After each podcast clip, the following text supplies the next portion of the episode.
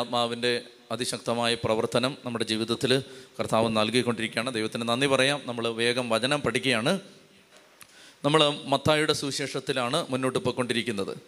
മത്തായുടെ സുവിശേഷം പതിനേഴാം അധ്യായത്തിൽ നിന്ന് വളരെ വിലപ്പെട്ട പാഠങ്ങളാണ് കർത്താവ് നമുക്ക് കഴിഞ്ഞ ആഴ്ചയിൽ തന്നത്. കഴിഞ്ഞ ആഴ്ചയിലെ ശുശ്രൂഷ വലിയ അനുഗ്രഹം വലിയ അനുഗ്രഹം അനേകം മക്കൾക്ക് കൊടുത്തു. ഒത്തിരി പേര് അനുഭവങ്ങൾ വിളിച്ച് പറഞ്ഞു. ഞാൻ നേരെ ഇല്ലാത്തതുകൊണ്ട് അതിലേക്ക് കടക്കുന്നില്ല ഒരുപാട് മക്കളെ വചന സ്പർശിച്ചു. പ്രത്യേകിച്ച് ഫ്രാൻസിസ് മാർപ്പാപ്പയെക്കുറിച്ച് പറഞ്ഞ കാര്യങ്ങൾ അതുപോലെ തന്നെ മത്തായുടെ സുവിശേഷം പതിനേഴാം അധ്യായത്തിലെ താവൂർ മലയിലെ രൂപാന്തരപ്പെടലിനെ കുറിച്ച് പറഞ്ഞ കാര്യങ്ങളെല്ലാം അനേകം മക്കളെ സ്പർശിച്ചു. അവരുടെ ജീവിതത്തിൽ മാറ്റം വന്നു എന്നൊക്കെ ഈ ദിവസങ്ങളിൽ പലരും അറിയിച്ചു. ദൈവത്തിന് മഹത്വവും ആരാധനയും. നമ്മൾ വീണ്ടും ആ വചന പഠനം തുടരുകയാണ്. മത്തായുടെ സുവിശേഷം പതിനേഴാം അധ്യായത്തിന്റെ അഞ്ച് മുതലുള്ള വാക്യങ്ങളാണ് നമ്മൾ കഴിഞ്ഞ ആഴ്ചയിൽ ചിന്തിച്ചത്. അഞ്ചാമത്തെ വാക്യം ഒരിക്കൽ കൂടി വായിക്കുന്നു. അവർ സംസാരിച്ചു അവൻ സംസാരിച്ചു കൊണ്ടിരിക്കുമ്പോൾ ശോഭയേറിയ ഒരു മേഘം വന്ന് അവരെ ആവരണം ചെയ്തു. മേഘത്തിൽ നിന്ന് ഇങ്ങനെ ഒരു സ്വരമുണ്ടായി. ഇവൻ എന്റെ പ്രിയപുത്രൻ ഇവനിൽ ഞാൻ പ്രസാദിച്ചിരിക്കുന്നു. ഞാൻ നിങ്ങൾക്ക് നിങ്ങൾ അനുഗ്രഹിക്കപ്പെടാൻ. എല്ലാ മേഖലയിലും നിങ്ങൾ അനുഗ്രഹിക്കപ്പെടാൻ ഞാൻ നിങ്ങൾക്കൊരു വഴി പറഞ്ഞുതരാം. അതെന്തെന്ന് വെച്ചാൽ കർത്താവിന്റെ വാക്ക് കേൾക്കണം. ഏത് കർത്താവിന്റെ? യേശുവിന്റെ. അത് വളരെ സ്പെസിഫിക് ആയിട്ടാണ് ഇവിടെ പറഞ്ഞിരിക്കുന്നത്. ഇവന്റെ വാക്കാണ് നിങ്ങൾ ശ്രദ്ധിക്കേണ്ടത്. നിങ്ങൾ അനുഗ്രഹിക്കപ്പെടാനുള്ള ഭയങ്കര ഒരു വഴിയാണത്. ഈ നാളുകളിൽ അതിനെക്കുറിച്ച് വലിയ ബോധ്യം ദൈവം തരുന്നുണ്ട്. അതായത് ക്രിസ്തു അരുളി ചെയ്ത അവിടുത്തെ തിരുമൊഴികൾ. ക്രിസ്തുവിന്റെ വചനം ക്രിസ്തുവിന്റെ വചനം വളരെ വ്യക്തമായിട്ടാണ് പൗലോസ്ലിക പഠിപ്പിക്കുന്നത്. റോമാലേഖനം പത്ത് പതിനേഴ്. റോമർ പത്ത് പതിനേഴ്. വായിക്കാമോ? റോമാലേഖനം പത്താം അധ്യായം പതിനേഴാം വാക്യം. വ്യക്തമായിട്ടാണ് വ്യക്തമായിട്ടാണ് പൗലോസ്ലിക പഠിപ്പിക്കുന്നത് റോമർ പത്ത് പതിനേഴ്. വേഗം വായിച്ചേ സ്ക്രീനിൽ നോക്കി വായിച്ചേ. റോമർ പത്ത് പതിനേഴ്. ആകയാൽ വിശ്വാസം കേൾവിയിൽ നിന്നും കേൾവി ക്രിസ്തുവിനെ പറ്റിയുള്ള പ്രസംഗത്തിൽ നിന്നുമാണ്. അതായത് വിശ്വാസം ഒരു വ്യക്തിക്കുണ്ടാവുന്നത് കേൾവിയിൽ നിന്നാണ്. എന്തെങ്കിലും കേട്ടാൽ വിശ്വാസം ഉണ്ടാവില്ല. എന്തെങ്കിലും കേട്ടാൽ വിശ്വാസം ഉണ്ടാവില്ല. ഈ ഹൃദയ സംബന്ധമായ രോഗപീഠകളുള്ള മക്കളൊന്ന് കൈവയ്ക്കുകയെ ഹൃദയ അതായത് ഹാർട്ട് ബന്ധം വെട്ടോ ചങ്കുവേദന അങ്ങനെയൊക്കെയുള്ള മക്കളൊന്ന് കൈവയ്ക്കുകയെ ഒന്ന് സ്തുതിച്ച്. വലിയ വിടുതൽ കർത്താവ് ഇപ്പോൾ തരുന്നുണ്ട്. ഒന്ന് സ്തുതിച്ച്. ഹാലലുയ. ഈശോയെ സ്തുതിക്കുന്നു സ്തുതിക്കുന്നു സ്തുതിക്കുന്നു. കർത്താവെ നന്ദി പറയുന്നു. ആമേൻ ആമേൻ ആമേൻ. സ്വീകരിച്ചോ സ്വീകരിച്ചോണം. അങ്ങനെ സന്ദേശങ്ങൾ കർത്താവ് തരുമ്പോൾ വേഗം അങ്ങ് ആമേൻ പറഞ്ഞ് സ്വീകരിച്ചോണം. അത് അച്ചട്ടായിട്ട് അതങ്ങ് ഇടപെടും. കർത്താവ് ഇടപെടും. ഉറക്കം പറഞ്ഞേ ലുയാ അപ്പോൾ ഒന്ന് ശ്രദ്ധിച്ച്. അതായത് വിശ്വാസം എന്ന് പറയുന്നത് കേൾവിയിൽ നിന്നാണ്. എന്തെങ്കിലും കേട്ടിട്ട് കാര്യമില്ല. എന്തെങ്കിലും കേട്ടിട്ട് കാര്യമില്ല. ഞാൻ ഒരുപാട് ഈ കഥകളും തമാശകളും ഒക്കെ എന്റെ പ്രസംഗത്തിൽ പറയുമായിരുന്നു. ഒരുപാട് കഥ എന്ന് പറഞ്ഞാൽ ആദ്യകാലങ്ങളിൽ ഒരുപാട് കാര്യങ്ങൾ കഥകൾ പ്ര അനുഭവങ്ങളല്ല കഥകൾ തമാശകൾ ഒക്കെ പറയുമായിരുന്നു. അത് ദൈവം ആ മേഖല ഒരുപാട് കുറച്ച് നാൾ കഴിഞ്ഞപ്പോൾ അത് തിരുത്തി. തിരുത്തിയിട്ട് കർത്താവ് പറഞ്ഞു അതൊന്നും പറയരുത്. അതൊന്നും പറയരുത്. അനുഭവങ്ങൾ ദൈവം മനുഷ്യരെ തൊട്ട അനുഭവങ്ങൾ പറയാം. എന്നാൽ ആവശ്യമില്ലാത്ത കഥകളോ അങ്ങനെയുള്ള കാര്യങ്ങൾ അതൊന്നും അത്യാവശ്യമില്ലെങ്കിൽ ഒന്നും പറയാൻ പാടില്ല. ഒരുപാട് പറയുമായിരുന്നു. ഒരുപാട് പറയുമെന്ന് പറഞ്ഞാൽ ആളുകൾക്ക് ഇത് മനസ്സിലാക്കി കൊടുക്കാൻ വേണ്ടി ഇങ്ങനെ കുറേ കഥകളോ അങ്ങനെയുള്ള കാര്യങ്ങളൊക്കെ ഉണ്ട്. തമാശകൾ ഒക്കെ അങ്ങനെ അപ്പോൾ കർത്താവ് പറഞ്ഞ ഇതാണ് ദൈവത്തിന്റെ വചനം പറ. പ്രത്യേകിച്ച് ക്രിസ്തുവിനെക്കുറിച്ചുള്ള വചനം പറ. എന്റെ ഇത്രയും കാലത്തെ അനുഭവത്തിൽ നിന്ന് എനിക്ക് പറയാൻ പറ്റും അത് എന്ന് മുതൽ ഞാൻ പറയാൻ തുടങ്ങിയോ അന്ന് മുതൽ മനുഷ്യരുടെ ജീവിതം മാറി മറിയുന്നതായിട്ട് കാണാൻ എനിക്കിടയായി. അപ്പോൾ അതുകൊണ്ട് എന്റെ മാത്രമല്ല നിങ്ങളുടെ എല്ലാ അനുഭവം അതാണ്. ക്രിസ്തുവിനെ കുറിച്ചുള്ള പ്രസംഗം എന്തെങ്കിലും പ്രസംഗമല്ല. അപ്പോൾ അതുകൊണ്ട് നിങ്ങൾ വളരെ ചോയ്സ് ഉള്ളവരായിരിക്കണം. എല്ലാം കേൾക്കാൻ പോകരുത്. കേട്ടു നോക്കണം. കേട്ടു നോക്കിയിട്ട് ക്രിസ്തുവിനെക്കുറിച്ച് പ്രസംഗിക്കുന്നതേ കേൾക്കാവൂ. നിങ്ങൾ ഞാനൊരു ഉപദേശം തരികയാണ്. ക്രിസ്തുവിനെക്കുറിച്ചുള്ള പ്രസംഗമേ കേൾക്കാവൂ. എന്തെങ്കിലുമൊക്കെ പറയുന്നത് അത് കേൾക്കാൻ ചിലപ്പോൾ രസമായിരിക്കും. അപ്പോൾ അതൊന്നും അങ്ങനെ കേൾക്കരുത്. കേൾവിക്ക് ഇമ്പമുള്ളതിന്റെ പുറകെ പോകരുത്. ക്രിസ്തുവിനെക്കുറിച്ചാണോ? അതിങ്ങനെ നമ്മൾ മാറി നോക്കണം. ഇതിനകത്ത് കർത്താവ് വരുന്നുണ്ടോ? ഈശോ ഈശോ എന്ന് പറയുന്നതിനകത്തല്ല കാര്യം. ഇതിനകത്ത് ക്രിസ്തുവിന്റെ പുതിയ നിയമത്തിലെ സുവിശേഷത്തിലെ വചനങ്ങൾ വരുന്നുണ്ടോ? അങ്ങനെ നോക്കണം. വരുന്നില്ലെങ്കിൽ ആ കേസ് അങ്ങ് വിട്ടേക്കണം. നമുക്കുള്ളതല്ലത്. അവർക്ക് പറഞ്ഞേ ഹാലേ ലുയാ ഹാലേ ലുയാ ഇത് വളരെയധികം നിങ്ങൾ ശ്രദ്ധിക്കണം. ക്രിസ്തുവിനെ കുറിച്ചുള്ള പ്രസംഗത്തിൽ നിന്ന് വ്യത്യാസം വരും. അതുകൊണ്ട് ക്രിസ്തുവിന്റെ അതായത് ഈ ദിവസങ്ങളിൽ കർത്താവ് കാണിച്ചു തന്ന അതായത് പറയാനായിട്ട് പ്രേരിപ്പിച്ച ഒരു കാര്യം ഇതാണ്. ആദിയിൽ വചനമുണ്ടായിരുന്നു. വചനം ദൈവത്തോടു കൂടിയായിരുന്നു. വചനം ദൈവമായിരുന്നു. അവൻ ആദിയിൽ ദൈവത്തോടു കൂടിയായിരുന്നു. അവനെ കൂടാതെ ഒന്നും സൃഷ്ടിക്കപ്പെട്ടിട്ടില്ല. സമസ്തം അവനിലൂടെ ഉണ്ടായി. അവനിൽ ജീവൻ ഉണ്ടായിരുന്നു ആ ജീവൻ മനുഷ്യരുടെ വെളിച്ചമായിരുന്നു. ആ വെളിച്ചം ഇരുളിൽ പ്രകാശിക്കുന്നു. അതിനെ കീഴടക്കാൻ ഇരുളിന് കഴിഞ്ഞില്ല. എന്നിട്ട് കർത്താവ് അടുത്ത വചനം ഒന്ന് പതിനാല്. അത് വായിച്ചേ അത് ഭയങ്കര വിടുതലാണത്. യോഹന്നാൻ ഒന്ന് പതിനാല്. വചനം മാംസമായി നമ്മുടെ ഇടയിൽ വസിച്ചു. അവന്റെ മഹത്വം നമ്മൾ ദർശിച്ചു. കൃപയും സത്യവും നിറഞ്ഞതും ഏകജാതന്റേതുമായ മഹത്വം. വിശുദ്ധ ഫൗസ്റ്റീനയുടെ അടുത്ത് സാത്താൻ വരുമ്പോൾ ഫൗസ്റ്റീൻ അമ്മ സാത്താനെ ഓടിച്ചുകൊണ്ടിരുന്ന വചനാണിത്.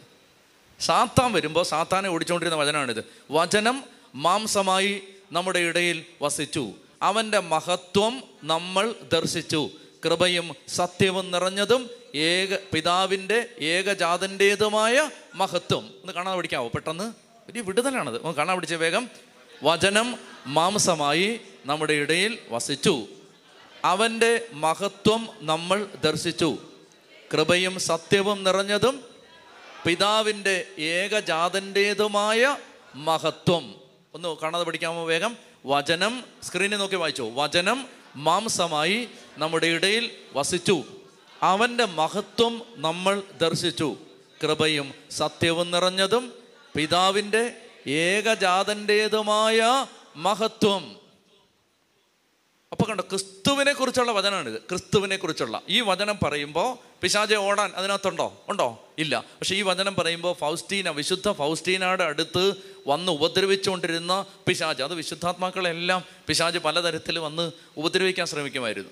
ഞാൻ ഈ കഴിഞ്ഞ ആഴ്ചയിൽ കണ്ണൂരിൽ പോയപ്പോൾ കണ്ണൂർ ധ്യാനത്തിന് പോയപ്പോൾ താമസിച്ചിരുന്നത് ഉർസുലൈൻ സിസ്റ്റേഴ്സിന്റെ ഒരു കോൺവെന്റിലാണ് ഞാൻ താമസിച്ചിരുന്നത്.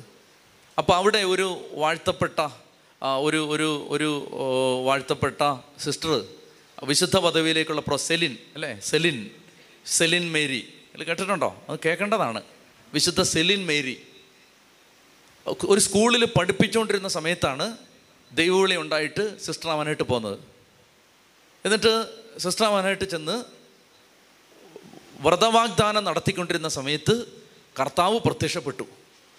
എന്നിട്ട് കർത്താവ് പറഞ്ഞു നിന്റെ മദർ സുപ്പീരിയറിന്റെ കയ്യിലല്ല. ഞാൻ ഈ നീ ഈ വ്രതവാഗ്ദാനത്തിന്റെ ഡോക്യുമെന്റ് കൊടുക്കുന്നത് എന്റെ കയ്യിലാണ്. എന്നിട്ട് കർത്താവ് പറഞ്ഞു രണ്ട് കാര്യങ്ങൾ ഞാൻ നിന്നോട് പറയുകയാണ്. മദറിനോട് ഇന്ന് തന്നെ ചെന്ന് പറഞ്ഞേക്കണം. രണ്ട് കാര്യങ്ങൾ പറയുകയാണ്. ഒന്ന് നിന്റെ ആരോഗ്യം ഞാനിങ് ഏറ്റെടുക്കുകയാണ്. ഞാനിങ് എടുക്കുകയാണ്. നീ രോഗിയായി തീരും രണ്ടാമത്തേത് അധിക ദിവസങ്ങൾ നീ ഭൂമിയിൽ ഉണ്ടാവില്ല. അപ്പോൾ അന്ന് തന്നെ ചെന്ന് സുപ്പീരിയറിന്റെ അടുത്ത് പറഞ്ഞു. ഈശോ ഇങ്ങനെ പറഞ്ഞു എന്ന് പറഞ്ഞു. എന്നിട്ട് ഈശോ അടുത്ത ദിവസം ഈശോ വരുന്നൊരു ദിവസവും പറഞ്ഞു. അപ്പോൾ പിതാവിനെ അറിയിച്ചു. പിതാവിനെ അറിയിച്ചപ്പോൾ പിതാവ് ഒരു ടീം ഓഫ് ഡോക്ടേഴ്സ് എല്ലാം കൂടെ വന്നു. എന്നിട്ട് അവിടെ ഒരു തൊട്ട ഒരു കടൽ തീരത്തിനടുത്താണ് ഈ കോൺവെന്റ് ആ കടൽ തീരത്ത് ആ അവിടെ. അപ്പോൾ പിതാവ് ഇങ്ങനെ വന്ന് സംസ് ഇത് വെരിഫൈ ചെയ്യണമല്ലോ. സത്യമാണോന്ന് അറിയണമല്ലോ. അതുകൊണ്ട് പിതാവ് ഇങ്ങനെ സംസാരിച്ചുകൊണ്ടിരിക്കുന്ന സമയത്ത് ഈശോ വരുമെന്ന് പറഞ്ഞ സമയമാകുമ്പോൾ സമയമായപ്പോൾ എക്സ്ക്യൂസ് മീ പിതാവെ ക്ഷമിക്കണേ പിതാവെന്ന് പറഞ്ഞിട്ട് ഒറ്റ ഓട്ട ഓടി കടൽക്കരയിലോട്ട്. അപ്പോൾ എല്ലാവരും കൂടെ പുറകെ പോയി. അപ്പോൾ അവിടെ ചെന്നിട്ട് മുട്ടുകുത്തി ഇങ്ങനെ ഒരു ആത്മീയ ലഹരിയിൽ ലയിച്ച് ഈശോട് സംസാരിച്ചുകൊണ്ടിരിക്കുകയാണ്. അപ്പോൾ ഇത് സത്യമാണോ എന്നറിയാൻ വേണ്ടി അവർ നഖത്തിനിടയിലൂടെ മുട്ടുസൂചി കുത്തി ഇറക്കി. വിരലയിൽ മെഴുകുതിരി ഉരുക്കി ഒഴിച്ച് നോക്കി. ഇത് ചുമ്മാ അഭിനയിക്കുകയാണോ എന്നറിയാൻ വേണ്ടി. ഒന്നും ഈ പാവ സഹോദരി അറിയുന്നില്ല. ഈശോ സംസാരിക്കുകയാണ്. ആ സംസാരിച്ച കാര്യങ്ങളൊക്കെ പറഞ്ഞു കൊടുത്തു എഴുതി വെച്ചു. അധിക ദിവസങ്ങൾ കഴിയുമ്പോൾ ഒരു പത്തോ മുപ്പത്തഞ്ചോ ദിവസം കഴിയുന്നതിന് മുമ്പ് മരിച്ചു. വിശുദ്ധ പദവിയിലേക്കുള്ള പ്രോസസ്സ് നടന്നുകൊണ്ടിരിക്കുകയാണ് ഇപ്പോൾ സെലിൻ മേരി. എന്ത് പറഞ്ഞപ്പോഴേ ഇത് പറഞ്ഞേ? ആ. ആ വിശുദ്ധരെ. ആ അപ്പോൾ ആ ആ സിസ്റ്ററിന്റെ മുറിയുണ്ട് അവിടെ. അപ്പോൾ ആ മുറിയിൽ ഞാൻ പോയി കുറച്ചേരം ഇരുന്ന് പ്രാർത്ഥിച്ചു. ആ സിസ്റ്റർ അതായത് ആ സിസ്റ്ററിനെ ഒത്തിരി ഇടയ്ക്കിടയ്ക്ക് വയ്യാതാവും. അപ്പോൾ കിടത്തിയിരുന്ന മുറിയാണത്. അപ്പോൾ രാത്രിയിൽ ചങ്ങലയൊക്കെ കിലുക്കി മണിയൊക്കെ അടിച്ച് സാത്താൻ വരും. ഉപദ്രവിക്കാൻ വരികയാണ്. കാരണം അങ്ങനെയാണ്. വിശുദ്ധാത്മാക്കൾ വേഗം കർത്താവിന്റെ ഒരു മഹത്വത്തിലേക്ക് പ്രവേശിക്കാൻ പോകുന്ന കൊച്ചാണ്. അപ്പോൾ അതിനെ എങ്ങനെയെങ്കിലും ഉപദ്രവിക്കാൻ വേണ്ടി സാത്താൻ വരും. അതിനെ പിന്തിരിപ്പിക്കാൻ വേണ്ടി. അപ്പോൾ രാത്രി വരുമ്പോൾ ആ ആ സിസ്റ്റേഴ്സ് അന്ന് ജീവിച്ചിരുന്ന സിസ്റ്റേഴ്സ് ഇപ്പോൾ അവിടെ ആ കോൺവെന്റിലുണ്ട് അവരെന്റെ അടുത്ത് പറയായിരുന്നു അച്ഛാ മണിയടി ഞങ്ങൾ കേട്ടിട്ടുണ്ട്. ചെങ്ങല കിലുങ്ങി വരുന്നത് ഞങ്ങൾ കേട്ടിട്ടുണ്ട്. പാത്രം എടുത്ത് നിലത്തെറിയുന്നത് വാഷ് ബേസിൻ എടുത്ത് അടിച്ച് പൊട്ടിക്കുന്നത് കട്ടിലേന്ന് ഉരുട്ടി താഴെ ഇടുന്നത് ഒക്കെ ഞങ്ങൾ ആ ബഹളം ഞങ്ങൾ കേട്ടിട്ടുണ്ട്. അതുകൊണ്ട് ആ സിസ്റ്റർ കൊച്ചു സിസ്റ്റർ ആയിരുന്നുകൊണ്ട് അതിനെ ഒറ്റയ്ക്ക് കിടത്താതെ അതിന്റെ നോവിസ് മിസ്ട്രസിന്റെ മുറിയിലാണ് കിടത്തിയിരുന്നത്. അപ്പോൾ ഓരോ രാത്രിയിലും സാത്താൻ വന്നിങ്ങനെ ഉപദ്രവിക്കാൻ നോക്കും. അത് വിശുദ്ധരുടെ ജീവിതം പാതിരപ്പിയുടെ ജീവിതത്തിൽ ജോൺ മരിയ വിയാനയുടെ ജീവിതത്തിൽ പൗസ്റ്റീനാമ്മയുടെ ജീവിതത്തിൽ ഇപ്പം ഈ സെലിൻ മേരി സിസ്റ്ററിന്റെ ജീവിതത്തിൽ എല്ലാം അങ്ങനെ ഉണ്ടായിരുന്നു. എന്തുകൊണ്ടാണത്? സാത്താന് ഭയങ്കര കലിയാണ് ഇവരോട്. അപ്പോൾ ആ സമയത്തൊക്കെ അവർ പിശാചിനെ ഓടിച്ചിരുന്നത് എന്ത് പറഞ്ഞിട്ടാണെന്നറിയാമോ? ഈ സുവിശേഷത്തിലെ വചനങ്ങൾ പറഞ്ഞിട്ടാണ്. പൗസ്റ്റീനമ്മ പറഞ്ഞിരുന്ന വചനം ഇതാണ്. വചനം മാംസമായി നമ്മുടെ ഇടയിൽ വസിച്ചു. അവന്റെ മഹത്വം നമ്മൾ ദർശിച്ചു. കൃപയും സത്യവും നിറഞ്ഞതും പിതാവിന്റെ ഏകജാതന്റേതുമായ മഹത്വം. അപ്പം തന്നെ സാത്താൻ ഓടും. ഉറക്കെ പറഞ്ഞേ. ഹാലേലിയാ. നിങ്ങൾക്ക് അവിശ്വസനീയമായിട്ട് ഇതൊക്കെ തോന്നാം. ഇതൊക്കെ സത്യമാണ്. വിശുദ്ധരുടെ ജീവിതം വായിക്ക്. അച്ഛൻ അതല്ലേ പറഞ്ഞ് പഠിപ്പിച്ചു തരുന്നത് വിശുദ്ധരുടെ ജീവിതം മുഴുവൻ ഇതാണ്. അപ്പം അങ്ങനെ വന്നിട്ട് ഉപദ്രവിക്കും വിഷമിപ്പിക്കും പാരപ്പെടുത്താൻ നോക്കും. ആ സമയത്തൊക്കെ അവരതിനെ അതിജീവിച്ചിരുന്നത് ദൈവത്തിന്റെ വചനം. അപ്പോൾ അതുകൊണ്ട് ഇവിടെ ഈ താബോർ മലയിൽ ഈശോ രൂപാന്തരപ്പെട്ട സമയത്ത് പിതാവ് പറയുകയാണ് ഇവന്റെ വാക്കാണ് നിങ്ങൾ കേൾക്കേണ്ടത്. ഞാൻ നിങ്ങളോട് ചോദിക്കട്ടെ നിങ്ങൾ സുവിശേഷം ശ്രദ്ധിച്ച് വായിക്കാറുണ്ടോ? ഈശോ പറഞ്ഞ വാക്യങ്ങൾ നിങ്ങൾ ഉരുവിടാറുണ്ടോ? ഈശോ പറഞ്ഞ വാക്യങ്ങൾ നിങ്ങൾ സീരിയസ് ആയിട്ട് എടുക്കാറുണ്ടോ? ചെത്തി പറഞ്ഞേ ഹല്ലേ ലുയാ ഹല്ലേ ലുയാ ഹല്ലേ ലുയാ ഹല്ലേ ലുയാ അതായത് കർത്താവ് പറഞ്ഞ ഒരു വചനം അനുസരിക്കാൻ നമ്മൾ കർത്താവിന്റെ കൃപയിൽ ആശ്രയിച്ച് പരിശ്രമിച്ചാൽ എന്തോ ഒരു അനുഗ്രഹമാണ്. നമ്മളിപ്പോൾ പഴയ നിയമത്തിലെ അനേകം വചനങ്ങൾ അനുസരിക്കുന്നുണ്ട്. പക്ഷെ ആ വചനങ്ങൾ അനുസരിക്കുന്നതിന് എന്നെ കേട്ടോ. This is something really really really wonderful കേട്ടെ? പഴയ നിയമത്തിലെ ഏത് വചനം അനുസരിക്കുന്നതിനേക്കാളും പത്തിരട്ടി അഭിഷേകം അനുഗ്രഹം വിടുതൽ പുതിയ നിയമത്തിൽ ഈശോ പറഞ്ഞ വാക്കുകൾ അനുസരിച്ചാൽ കിട്ടും. ഭയങ്കരമാണത്. ഈശോ പറയുകയാണ് ഒരു മൈൽ ദൂരം പോകാൻ ആവശ്യപ്പെടുന്നവന്റെ കൂടെ രണ്ട് മൈൽ ദൂരം പോവുക. നിന്നെ ഉപദ്രവിച്ചവനെതിരെ കേസ് കൊടുക്കാതിരിക്കുക. ശത്രുവിനെ സ്നേഹിക്കുക. ഒരു കാരണത്തടിച്ചവനെ മറു കാരണം കാണിച്ചു. ഇതൊന്ന് ചെയ്തു നോക്ക്. ഇത് ചെയ്തു നോക്ക്. അതായത് ക്രിസ്തു പറഞ്ഞ വചനങ്ങൾ അനുസരിക്കാൻ എന്തെങ്കിലുമൊക്കെ വചനങ്ങൾ ഒന്ന് അനുസരിക്കാൻ ശ്രമിച്ചു നോക്ക്. എന്തോരം വിടുതലുണ്ടാവുമെന്നറിയാമോ അതുകൊണ്ട് സാത്താൻ നമ്മുടെ കണ്ണ് കെട്ടി വെച്ചിട്ട് പഴയ നിയമത്തിലെ കുറച്ച് വചനങ്ങൾ മാത്രമേ നമ്മുടെ തലയിലുള്ളൂ. നീ ഇങ്ങനെ ചെയ്യ് അപ്പം നിനക്ക് അനുഗ്രഹം ഇങ്ങനെ ചെയ്യ് അനുഗ്രഹം കിട്ടും. ഈശോ പറഞ്ഞ ഇത് നമ്മൾ ഈ കാലഘട്ടത്തിൽ കർത്താവ് ശക്തിയോടെ പറഞ്ഞ് മനസ്സിലാക്കാൻ ശ്രമിക്കുകയാണ്. ഈശോയുടെ വാക്കാണ് ക്രിസ്ത്യാനി കേൾക്കേണ്ടത്. അവർക്ക് പറഞ്ഞേ ഹാലേ ലുയാ നമ്മൾ നമ്മൾ കുമ്പസാരിക്കുമ്പോൾ ആത്മശോധന ചെയ്യുമ്പോഴാണെ പോലും പത്ത് കൽപ്പനകൾ നമ്മളതേ നോക്കൂ ഈശോ പറഞ്ഞത് വല്ലൊരു ആത്മശോധനയ്ക്ക് ഉപയോഗിക്കുന്നുണ്ടോ? ഈശോ പറഞ്ഞ വാക്കുകൾ. ഉദാഹരണത്തിന് മത്തായുടെ സുവിശേഷം അഞ്ചാം അധ്യായം ആറാം അധ്യായം ഏഴാം അധ്യായം വായിച്ചിട്ട് കുംഭസാരത്തിന് ഒരുങ്ങുന്ന ആരെങ്കിലും ഇതിനകത്ത് ഇരിപ്പുണ്ടോ? നമ്മൾ ചിന്തിക്കുന്നത് എന്താണ്? കൊന്നിട്ടില്ല വ്യഭിചാരം ചെയ്തിട്ടില്ല മോഷ്ടിച്ചിട്ടില്ല അല്ലെ കള്ളസാക്ഷ്യം പറഞ്ഞിട്ടുണ്ട് അല്ലെ മോഷ്ടിച്ചിട്ടുണ്ട് അല്ലെ വ്യഭിചാരം ചെയ്തിട്ടുണ്ട് അല്ലെ കൊന്നിട്ടുണ്ട്. ഈശോ പറഞ്ഞു സഹോദരനോട് കോപിക്കുന്നവൻ. സഹോദരനെ ഭോഷ എന്ന് വിളിക്കുന്നവൻ വിഡ്ഢി എന്ന് വിളിക്കുന്നവൻ. ഓക്കെ. നിന്നോട് വ്യവഹരിക്കുന്നവനോ എതിർക്കരുത് ദുഷ്ടനെ എതിർക്കരുത്. എന്ന് പറഞ്ഞാൽ ഒരുത്തനോട് വഴക്കുണ്ടാക്കാൻ പോകരുത്. അതിനകത്ത് ന്യായം ഉണ്ടാവട്ടെ അന്യായം ഉണ്ടാവട്ടെ. ഇപ്പം നിന്റെ സ്ഥലം അതിക്രമിച്ച് കവർന്നെടുത്തു അതിന് മാന്തി വഴക്കുണ്ടാക്കാൻ പോരുത് അപ്പം നിങ്ങൾ പറയും അങ്ങനെയാണ് ജീവിക്കാൻ പറ്റുമോ ഞാൻ നിങ്ങളോട് പറയുന്നു അങ്ങനാണെങ്കിൽ നിങ്ങൾ മാനമായിട്ട് ജീവിക്കും. വഴക്കുണ്ടാക്കാൻ പോയാലുണ്ടല്ലോ. ഞാൻ വേറൊരു കാര്യം പറയട്ടെ. എന്നെ ഭയങ്കര അധികം അത്ഭുതപ്പെടുത്തിയൊരു സംഭവമുണ്ട്. ഒരു ഒരുപാട് സംഭവങ്ങൾ. എന്തെന്നറിയാമോ? അതായത് ആരോടെങ്കിലും ഒരു കുടുംബം വഴക്കിലാവുമ്പോൾ ഞാൻ ശ്രദ്ധിച്ചിട്ടുണ്ട്. അവരെന്റെ അടുത്ത് വരുമ്പോൾ സങ്കടമൊക്കെ പറയുമ്പോഴാണ് ശ്രദ്ധിച്ചിട്ടുണ്ട്. ആരോടെങ്കിലും ഇപ്പോൾ ഉദാഹരണത്തിന് അയൽക്കാരുമായിട്ട് ഒരു കുടുംബം വഴക്കിൽ ശത്രുതയിലാവുന്നു എന്ന് വിചാരിക്കുക. അന്ന് മുതൽ ഈ വീട്ടിൽ മക്കൾ വഴിതെറ്റും മക്കളുടെ അതിന് ജീവിതത്തിൽ ചിലപ്പോൾ അപകടങ്ങൾ അനർത്ഥങ്ങൾ വരും. ഇത് എന്നെ അത്ഭുതപ്പെടുത്തിയിട്ടുണ്ട്. ഞാൻ വല്ലപ്പോഴും ഇതേം എന്താണ് ഈ കണക്ഷൻ എനിക്ക് മനസ്സിലായിട്ടേ ഇല്ല. അനേക അനുഭവങ്ങൾ വന്നിട്ടുണ്ട്. എനിക്ക് മനസ്സിലായിട്ടില്ല. അതായത് അപ്പം ഞാൻ ചോദിക്കും എന്തെങ്കിലുമൊക്കെ ഇങ്ങനെ പ്രയാസമായിട്ട് വരുന്നതോട് ഞാൻ ചോദിക്കും ആരോടെങ്കിലും ശത്രുതയിലാണോ? എന്ന് ചോദിക്കും. ആ ശത്രുതയിൽ ആച്ചാ ഒരു തരത്തിൽ ഈ അയൽക്കാരുമായിട്ട് ഒത്തുപോകാൻ പറ്റുന്നില്ല അച്ഛാ അപ്പം എന്താ സംഭവിക്കുന്നത് അറിയാമോ ഈ കുടുംബത്തിൽ വേഗം ഒരു കെട്ട് വീഴുകയാണ്. കാരണം എന്താണ്? കാരണം ഇത്രയേ ഉള്ളൂ. ഈശോ പറഞ്ഞ ഒരു വചനം അവർ തെറ്റിക്കുകയാണ്. തെറ്റിക്കുമ്പോൾ പെട്ടെന്നൊരു കെട്ട് വീഴുകയാണ്. ഇപ്പൊ ഭാര്യയെ സ്നേഹിക്കാതെ എന്തോരം ധ്യാനം കൂടിയാലും ആ വ്യക്തിയുടെ ജീവിതത്തിലെ കെട്ട് അഴിയില്ല.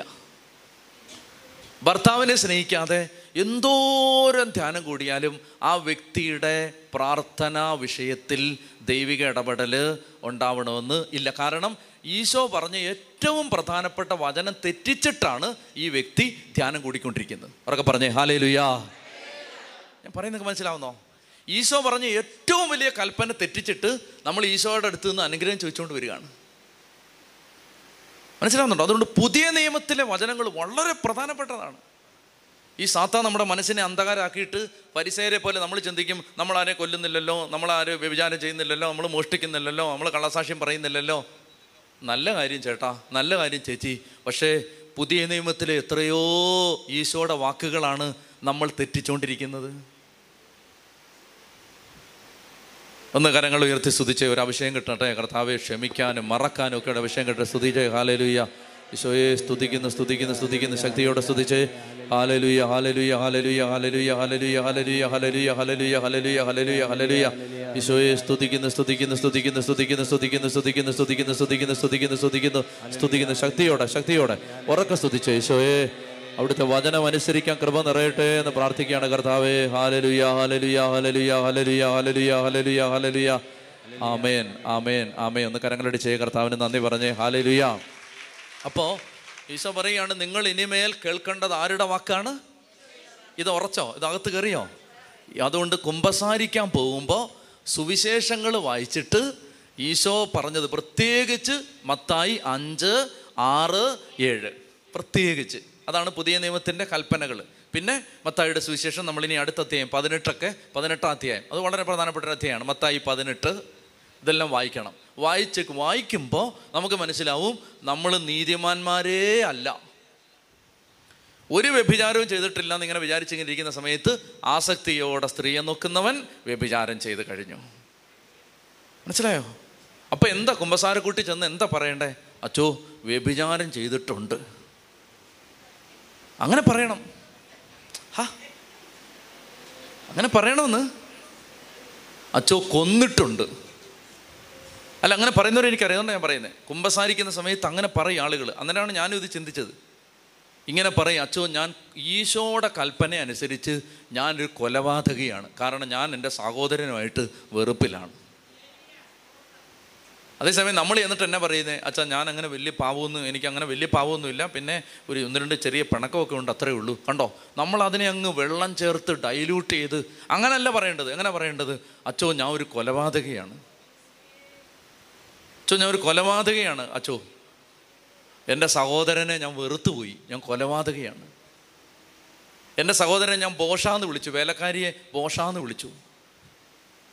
വിഡ്ഡിന്ന് വിളിച്ചു. വിവരമില്ലാത്തവനെന്ന് വിളിച്ചു. നരകാഗ്നിക്ക് ഞാൻ ഇരയായി തീരുമെന്നാണ് എന്റെ കർത്താവിനോട് പറഞ്ഞത്. അത്രയ്ക്ക് വലിയ പാവിയാണ് ചോ നമ്മൾ ഇതൊന്നും ഓർക്കാറേയില്ല.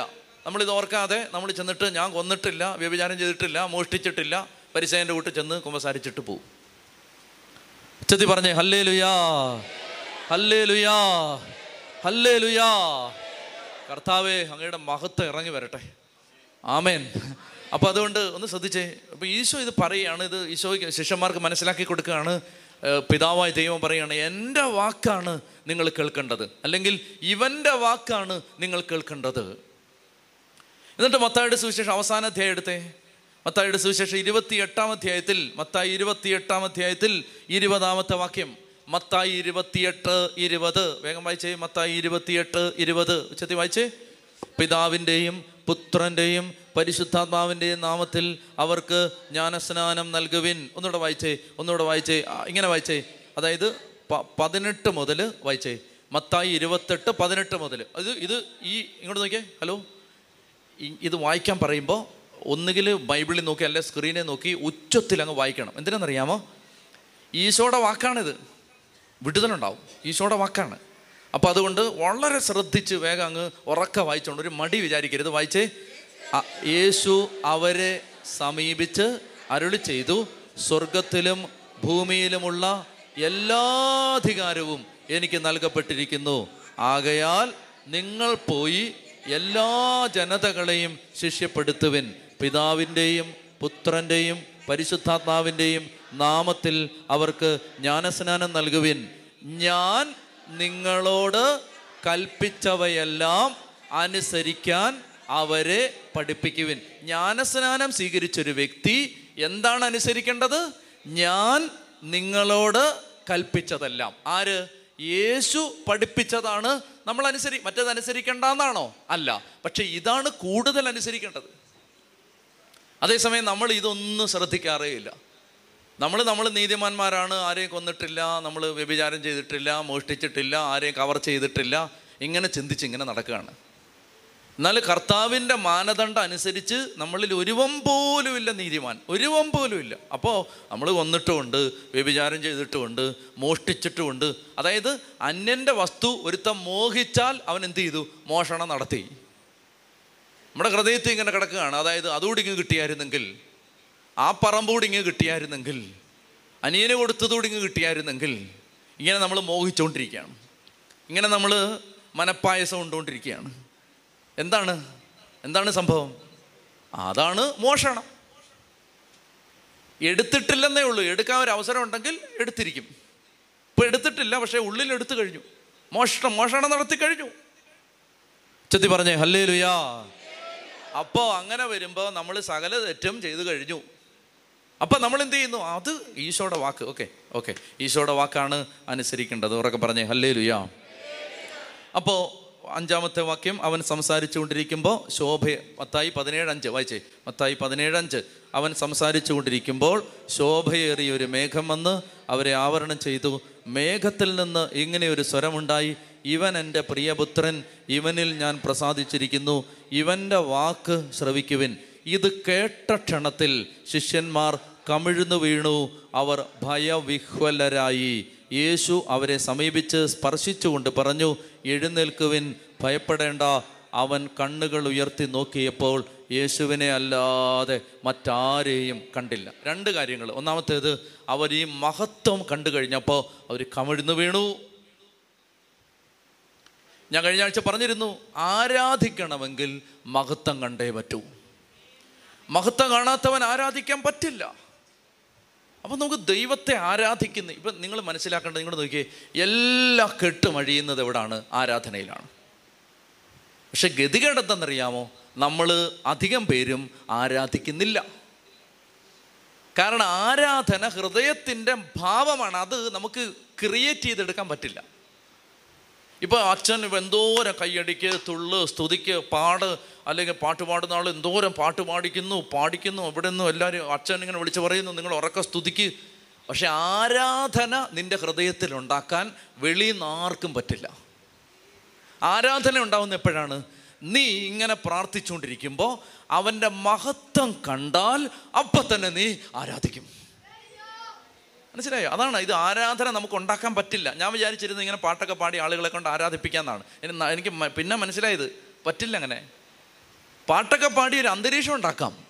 ആ അന്തരീക്ഷത്തിൽ ദൈവത്തിന്റെ മഹത്വം കാണാനായിട്ട് ഒരാൾക്ക് ഇടയായാൽ അയാൾ അപ്പം തന്നെ ആരാധിക്കും. അപ്പോൾ ഒരു നൂറ് പേര് ആരാധിക്കുമ്പോൾ സത്യം പറഞ്ഞാൽ ഒരു അഞ്ചോ ആറോ പേര് ശരിക്കും ആരാധിക്കുന്നുള്ളൂ. ആ അഞ്ചോ ആറോ പേരുടെ കെട്ട് അപ്പം തന്നെ അഴിഞ്ഞു പോവുകയും ചെയ്യും. മനസ്സിലായി? അതുകൊണ്ട് നമുക്ക് വേണ്ടത് ആരാധകരെയാണ്. ആരാധകരെയാണ്. ആരാധകരെയാണ് നമുക്ക് വേണ്ടത്. ആരാധനയിലാണ് കൃപ. അവർക്ക് പറഞ്ഞേ ഹല്ലേ ലുയാ അപ്പൊ നമുക്ക് ആരാധന ഉണ്ടാവണമെങ്കിൽ എന്ത് വേണം? ഇതിങ്ങനെ ആഗ്രഹിച്ചുകൊണ്ടിരിക്കണം. കർത്താവേ നിന്റെ മഹത്വം എനിക്ക് കാണിച്ചു തരണേ. നിന്റെ മഹത്വം എനിക്ക് കാണാൻ പറ്റണേ. മറ്റേന്തെന്നറിയാമോ നമ്മളിങ്ങനെ കുറേ പാടി പ്രാർത്ഥിച്ചു സ്തുതിച്ചു. ഒരു ഒരു എൻവയോൺ ഒരു ഒരു ഒരു ഒരു ഒരു ഒരു എൻവയോൺമെന്റ് ഒക്കെ ഉണ്ടായി. പക്ഷെ ആയില്ല ഒന്നും ആയില്ല. ആ വർഷിപ്പിലേക്ക് വരണം. വർഷിപ്പിലേക്ക് വരണം. അത് അത് വരുന്നില്ല പലപ്പോഴും. അത് വരുന്നില്ല. ആരാധനയിൽ നമ്മൾ അവിടെ പിന്നെ നമ്മളില്ല. പിന്നെ ആരാണ്? കർത്താവ് മാത്രമേ ഉള്ളൂ. അതുകൊണ്ടാണ് ഈ സമാഗമ കൂടാരത്തിന്റെ അതിവിശുദ്ധ സ്ഥലത്ത് വെട്ടമില്ല. കാരണം എന്താണ്? വെട്ടമില്ല. അവിടെ അവിടുത്തെ വെട്ടം ദൈവമാണ്. ഒരു ആർട്ടിഫിഷ്യൽ ലൈറ്റും അവിടെ ഇല്ല അവിടെ കയറുന്നവൻ ആ ദൈവത്തിന്റെ മഹത്വത്തിന്റെ പ്രകാശത്തിലാണ് നിൽക്കുന്നത്. വേറെ ഒരു ആർട്ടിഫിഷ്യൽ ലൈറ്റും ഇല്ല. ഇപ്പം നമ്മൾ ഇന്നിപ്പോൾ ഇന്ന് അല്പനേരം കഴിഞ്ഞിട്ട് സമയമെടുത്ത് നമ്മൾ ആരാധിക്കും. നിങ്ങൾ ആഗ്രഹിക്കണം കർത്താവെ നിന്റെ മഹത്വം എനിക്ക് കാണണം. നിന്റെ മഹത്വം എനിക്ക് കാണണം. You need to touch me കർത്താവെ എന്നെ ഒന്ന് നീ തൊടണം. എന്നെ നിന്റെ മഹത്വം എന്നെ ഒന്ന് കാണിച്ചു തരണം. അങ്ങനെ കണ്ടാലുണ്ടല്ലോ നമ്മുടെ ഹൃദയം മുഴുവൻ എപ്പോഴും ആരാധനയായിരിക്കും. എപ്പോഴും നമ്മൾ ആരാധിച്ചുകൊണ്ടിരിക്കുകയാണ്. നമുക്ക് ദൈവത്തെക്കുറിച്ചല്ലാതെ പിന്നെ ഒന്നിനെക്കുറിച്ച് ഒരു ചിന്തയില്ലാതെ വരും. അങ്ങനെ ദൈവത്തെക്കുറിച്ചല്ലാതെ ഇങ്ങോട്ട് കേട്ടെ ദേ ദൂത്. ദൈവത്തെക്കുറിച്ചല്ലാതെ മറ്റൊന്നിനെക്കുറിച്ചും നിനക്ക് ചിന്തയില്ലാതെ വരുമ്പോൾ നിന്റെ സകല കാര്യങ്ങളെക്കുറിച്ചും ദൈവം ചിന്തിച്ചു തുടങ്ങും. അതാണ്. മനസ്സിലായോ? ദൈവത്തെ അപ്പം നമുക്ക് ഒറ്റ ചിന്തയുള്ളൂ എന്ത് ദൈവം. നമ്മുടെ ഹൃദയത്തിൽ ഒന്നാമത്തെ സ്ഥാനത്ത് ദൈവം വന്നു കഴിയുമ്പോൾ നിന്റെ ജീവിതത്തിലെ എല്ലാ കാര്യത്തെക്കുറിച്ചും പിന്നെ ആരാണ് ചിന്തിക്കുന്നത്? ദൈവം. ആ ദൈവം ചിന്തിച്ചിട്ട് ദൈവമാണ് പിന്നെ നിന്റെ എല്ലാ കാര്യവും. എല്ലാം ദൈവം. ഓ ആരാധകനാണ് ജീവിതത്തിലെ ഏറ്റവും ഭാഗ്യം ചെയ്തവൻ. കാരണം അവന്റെ സകല കാര്യങ്ങളും നിയന്ത്രിക്കുന്നത് ഈ പ്രപഞ്ചം സൃഷ്ടിച്ച ദൈവമാണ്. ആരാധകനാണ് അതായത് ലോട്ടറി അടിച്ചിരിക്കുന്നത് ഒരു വർഷിപ്പറിനാണ്. പ്രാർത്ഥനക്കാർക്കല്ല വർഷിപ്പർ. അപ്പോൾ ആ വർഷിപ്പ് നടക്കണമെങ്കിൽ എന്ത് സംഭവിക്കണം? ഞാനിത് I don't know whether you understand am I communicating well നിങ്ങൾക്ക് മനസ്സിലാവുന്നോ ഞാൻ പറയുന്നത് അതായത് ഈ വർഷിപ്പ് അങ്ങോട്ട് വരണം. അപ്പോൾ അങ്ങോട്ട് അങ്ങോട്ട് വർഷിപ്പ് കിട്ടിയാലുണ്ടല്ലോ. ആരാധന കിട്ടിയാൽ നിങ്ങൾ രക്ഷപ്പെട്ടു. പിന്നെ നിങ്ങൾ ലോട്ടറിയാണ്. പിന്നെ നിങ്ങൾക്ക് ഒന്നിനെക്കുറിച്ചും ആകുലപ്പെടേണ്ട. ഒന്നും ഇടയ്ക്കിടയ്ക്ക് ഇങ്ങനെ പറഞ്ഞുകൊണ്ടിരിക്കുക വേണ്ട. ഭർത്താവെ ആ കാര്യം എങ്ങനെ ഈ കാര്യം എങ്ങനെ? എല്ലാം ടൈം ബൗണ്ടായിട്ട് ദൈവം തന്നെ ചെയ്ത് തന്നുകൊണ്ടിരിക്കുക ഒന്നൊക്കെ പറഞ്ഞേ ഹല്ലേ ലുയാ ചെത്തി പറഞ്ഞേ hallelujah so when you put Lord in the first place Lord will put you in the first place ദൈവം നിന്നെ ഒന്നാമത്തെ സ്ഥാനത്ത് അങ്ങ് എടുത്തു. പിന്നെ നിന്റെ എല്ലാ കാര്യത്തിന്റെ മേലും കർത്താവിന്റെ അഭിഷേകമാണ് ശക്തിയാണ്. ഒന്ന് കൈയിടിച്ച് കർത്താവിന് നന്ദി പറഞ്ഞേ. ഹല്ലേ ലുയ്യ മഹത്വം കർത്താവെ സ്തുതി. അപ്പോൾ അതുകൊണ്ട് ഈ ഇവിടെയാണ് ഈ വിലപ്പെട്ട പാഠം നമുക്ക് തരികയാണ്. ഈശോ താബോർ മലയിൽ ശിഷ്യന്മാരെ കൊണ്ടുപോയിട്ട് അവന്റെ മഹത്വം കാണിച്ചു കൊടുത്തു. ഇനി നിങ്ങൾ മനസ്സിലാക്കേണ്ടത് ഈ മഹത്വം കണ്ട അപ്പസ്തോലന്മാർ ഇനി ഈശോ ഇത് കഴിയുമ്പോൾ ഇച്ചിരി നേരം കഴിഞ്ഞിട്ട് പറയും മനുഷ്യപുത്രൻ മരിച്ച് ഉയർത്തെഴുന്നേൽക്കാനായിട്ട് പോവാണ്. അപ്പോൾ അവരാരും തന്നെ പിന്നീട് ചോദിക്കുന്നില്ല കർത്താവെ ഉയർക്കുന്നത് എങ്ങനാ അവരുടെ സംശയം മുഴുവൻ മാറി. എങ്ങനെ മാറി? അവർ ഈ മഹത്വം കണ്ടു. സി നിങ്ങൾ മനസ്സിലാക്കേണ്ടത് ആർഗ്യുമെന്റ് വഴി നമുക്കധികം പേരെ വിശ്വാസത്തിലേക്ക് കൊണ്ടുവരാൻ പറ്റില്ല. പക്ഷേ മഹത്തെ ഇറക്കി കൊടുത്താൽ ഒത്തിരി പേരെ വിശ്വാസത്തിലേക്ക് കൊണ്ടുവരാൻ പറ്റും. മനസ്സിലായോ? അതായത് ആർഗ്യുമെന്റ് വഴി ഇപ്പം നമ്മൾ ഭയങ്കര ലോജിക്കലായിട്ട് ആർഗ്യൂ ചെയ്തു. യേശുവാണ് കർത്താവ് യേശുവാണ് ദൈവം എന്നൊക്കെ ആർഗ്യൂ ചെയ്താലൊന്നും ഒത്തിരി പേരെ വിശ്വാസത്തിലേക്ക് കൊണ്ടുവരാൻ പറ്റില്ല. പക്ഷേ നമ്മൾ പറഞ്ഞുകൊണ്ടിരിക്കുമ്പോൾ ദൈവത്തിന്റെ മഹത്വം ഇറങ്ങിയാൽ അപ്പം തന്നെ ആളുകൾ മനസാന്തരപ്പെടും മനസാന്തരപ്പെടും അപ്പോൾ അതുകൊണ്ട് നമുക്ക് വേണ്ട എന്താണ്? കർത്താവെ മഹത്വം വേണം. മഹത്വം വരണം. ഈ ഒരൊറ്റ ചൂണിൽ ഉറക്കത്തിൽ ഈ ഒരു ചിന്തയുണ്ടാകാവൂ എന്നെ സംബന്ധിച്ചറിയാം സത്യം പറഞ്ഞ ഒരു കൺവെൻഷൻ വിജയിക്കുന്ന എപ്പോഴെന്നറിയാമോ? പ്രസംഗം പാതി വഴിയിൽ പ്രസംഗകന് നിർത്തേണ്ടി വരും. എന്താണ് കാരണം? മഹത്വം ഇറങ്ങി ആളുകൾ മുഴുവൻ മഹത്വത്തിലായി. അപ്പോൾ പിന്നെ പ്രസംഗകന് പിന്നെ റോളില്ല സത്യം പറഞ്ഞ ഒരു കൺവെൻഷൻ എവിടെ വിജയിക്കുന്നതെന്ന് അറിയാമോ ഈ പറഞ്ഞുകൊണ്ടിരിക്കുമ്പോൾ സകല എണ്ണവും പരിശുദ്ധാത്മാവിനാൽ നിറയുന്നിടത്താണ് ഒരു കൺവെൻഷന്റെ വിജയം. മനസ്സിലായില്ലേ? അതായത് അതങ്ങനെ സംഭവിച്ചിട്ടുണ്ട് അപ്പസ്തോല പ്രവർത്തനത്തിൽ അങ്ങനെ സംഭവിച്ചിട്ടുണ്ട്. പത്താമത്തെ അധ്യായത്തിൽ കൊർണേലിയൂസ് എന്ന് പറയുന്ന ആളുടെ വീട്ടിലേക്ക് പത്രോസിലേക്ക് ചെന്നു. എന്നിട്ട് അഞ്ചാറ് വാക്യങ്ങൾ പറയാനുള്ള സ്പേസേ കിട്ടിയുള്ളൂ. അഞ്ചാറ് വാക്യങ്ങൾ. പത്രോസ് പ്രസംഗിക്കുകയാണ്. വായിച്ചേ. അപ്പസ്തോല പ്രവർത്തനം പത്താം അധ്യായം മുപ്പത്തിനാല് മുതലുള്ള വാക്യങ്ങൾ. അപ്പസ്തോല പ്രവർത്തനം പത്താം അധ്യായം മുപ്പത്തിനാല് മുതൽ. ഒറ്റ പാരഗ്രാഫ്. ഇതൊരു പ്രസംഗമാണെങ്കിൽ ഈ പ്രസംഗം പറയാൻ മൂന്ന് മിനിറ്റ് തകച്ചെടുക്കില്ല. ഇതൊരു പ്രസംഗമാണെങ്കിൽ ഹലോ? ഇതൊരു പ്രസംഗമാണെങ്കിൽ ഈ പ്രസംഗം പറയാൻ മൂന്ന് മിനിറ്റ് തകച്ചെടുക്കില്ല. ത്രീ മിനിറ്റ്സ് വേണ്ട. അത്രയുള്ള ഒരു ഷോർട്ട് പ്രസംഗം. പക്ഷെ സകല എണ്ണം ആത്മാവിലായി. വായിച്ചേ. പത്രോസ് അവരോട് സംസാരിച്ചു തുടങ്ങി. സത്യമായും ദൈവത്തിന് പക്ഷാപാതമില്ലെന്നും അവിടുത്തെ ഭയപ്പെടുകയും നീതി പ്രവർത്തിക്കുകയും ചെയ്യുന്ന ആരും ഏത് ജനതയിൽപ്പെട്ടവനായാലും അവിടുത്തേക്ക് സ്വീകാര്യനാണെന്നും ഞാൻ സത്യമായി അറിയുന്നു. ഇങ്ങോട്ട് നോക്കിയേ ഇങ്ങോട്ട് നോക്കിയേ. എന്തായി പറഞ്ഞെന്നറിയാമോ? ഇതാണ് സുവിശേഷം. ജാതിയും മതവും മരണവും വർഗവും നോക്കിയല്ല ദൈവം നിന്നെ സ്നേഹിക്കുന്നത്. നീ ഏത് മതത്തിൽപ്പെട്ടവനാണെങ്കിലും ഏത് ജാതിയിൽപ്പെട്ടവനാണെങ്കിലും ദൈവത്തിന് പാർഷ്യാലിറ്റി ഇല്ല. ദൈവം നിന്റെ അപ്പനാണ്. പറഞ്ഞപ്പോൾ ആത്മാവ് ഇറങ്ങി വന്നു. അതേസമയം നീ ആ ജാതിയിൽപ്പെട്ടവനാണ്. നിനക്ക് ബന്ധനമുണ്ട് നിനക്ക് ശാപമുണ്ട്. നിന്നോട് ഞാൻ നിനക്ക് ഞാൻ ക്ഷയിക്കാൻ തരില്ല നിന്നെ ഞാൻ നോക്കില്ല നിന്നെ എന്റെ കൂട്ടത്തിൽ ഞാൻ പെടുത്തില്ല എന്ന് പറയുന്നിടത്ത് ബന്ധനായി. സുവിശേഷം എന്ന് പറഞ്ഞാൽ എന്താണ്? കർത്താവിന് ഒരു പക്ഷപാതമില്ല. നീ പാപിയാണേലും തകർന്നവനാണേലും ഹീനജാതിയാണേലും ഏത് ജാതിയിൽപ്പെട്ടവനാണേലും നിനക്ക് നീ ദൈവത്തിന്റെ മകനാണ്. കണ്ടോ? സുവിശേഷം പറഞ്ഞു പിന്നെ എങ്ങനെ മഹത്വം ഇറങ്ങി വരാതിരിക്കും? സുവിശേഷം പറഞ്ഞപ്പോഴേ ഇറങ്ങി വന്നേ. വായിച്ചേ. പത്താമത്തെ അധ്യായത്തിൽ പത്രോസ് അവരോട് സംസാരിച്ചു തുടങ്ങി സത്യമായും ദൈവത്തിന് പക്ഷപാതമില്ലെന്നും അവിടുത്തെ ഭയപ്പെടുകയും നീതി പ്രവർത്തിക്കുകയും ചെയ്യുന്ന ആരും ഏത് ജനതയിൽപ്പെട്ടവനായാലും അവിടുത്തേക്ക് സ്വീകാര്യനാണെന്നും ഞാൻ സത്യമായി അറിയുന്നു. സമാധാനത്തിന്റെ സദ്വാർത്ത സകലത്തിന്റെയും കർത്താവായ യേശുക്രിസ്തുവിലൂടെ വിളംബരം ചെയ്തുകൊണ്ട് തന്റെ വചനം അവിടുന്ന് ഇസ്രായേൽ മക്കൾക്ക് നൽകി. യോഹന്നാൻ പ്രസംഗിച്ച സ്നാനത്തിന് ശേഷം ഗലീലയിൽ ആരംഭിച്ച് യൂതയാ മുഴുവനിലും സംഭവിച്ച കാര്യങ്ങൾ നിങ്ങൾക്ക് അറിവുള്ളതാണല്ലോ. നസ്രായനായ യേശുവിനെ പരിശുദ്ധാത്മാവിനാലും ശക്തിയാലും ദൈവം എങ്ങനെ അഭിഷേകം ചെയ്തുവെന്നും അവൻ എപ്രകാരം നന്മ പ്രവർത്തിച്ചുകൊണ്ടും പിശാചിനാൽ പീഡിപ്പിക്കപ്പെട്ടവരെ സുഖപ്പെടുത്തിക്കൊണ്ടും ചുറ്റി സഞ്ചരിച്ചുവെന്നും നിങ്ങൾക്കറിയാം. ദൈവം അവനോടുകൂടെ ഉണ്ടായിരുന്നു. യഹൂദന്മാരുടെ ദേശത്തും ജെറുസലേമിലും അവൻ ചെയ്ത എല്ലാ കാര്യങ്ങൾക്കും ഞങ്ങൾ സാക്ഷികളാണ്. അവർ അവനെ മരത്തിൽ തൂക്കിക്കൊന്നു. എന്നാൽ ദൈവം അവനെ മൂന്നാം ദിവസം ഉയർപ്പിക്കുകയും പ്രത്യക്ഷനാക്കുകയും ചെയ്തു. എല്ലാവർക്കുമല്ല സാക്ഷികളായി ദൈവം മുൻകൂട്ടി തിരഞ്ഞെടുത്ത ഞങ്ങൾക്ക് മാത്രം. അവൻ മരിച്ചവരിൽ നിന്ന് ഉയർത്തെഴുന്നേറ്റതിന് ശേഷം അവനോടുകൂടെ ഭക്ഷിക്കുകയും പാനം ചെയ്യുകയും ചെയ്തവരാണ് ഞങ്ങൾ. ജീവിച്ചിരിക്കുന്നവരുടെയും മരിച്ചവരുടെയും വിധികർത്താവായി ദൈവം നിയോഗിച്ചിരിക്കുന്നവൻ അവനാണെന്ന് ജനങ്ങളോട് പ്രസംഗിക്കാനും സാക്ഷ്യം വഹിക്കാനും ഞങ്ങൾക്ക് കൽപ്പന നൽകി. അവനിൽ വിശ്വസിക്കുന്ന എല്ലാവരും അവന്റെ നാമം വഴി പാപമോചനം നേടുമെന്ന് പ്രവാചകന്മാർ അവനെക്കുറിച്ച് സാക്ഷ്യപ്പെടുത്തുന്നു. പത്രോസ് ഇത് പറഞ്ഞുകൊണ്ടിരിക്കുമ്പോൾ തന്നെ കേട്ടുകൊണ്ടിരുന്ന എല്ലാവരുടെയും മേൽ പരിശുദ്ധാത്മാവ് വന്നു. ഇതാണ് ശരിക്കുള്ള പ്രസംഗം.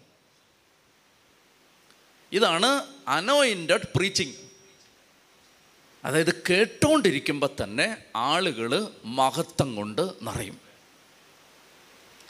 അപ്പോൾ ഇതാണ് കൺവെൻഷന്റെ വിജയം. ഒരു കൺവെൻഷൻ വിജയിക്കുന്ന എപ്പോഴാണ്? നല്ല പ്രസംഗാരെന്ന് പറയുമ്പോഴല്ല.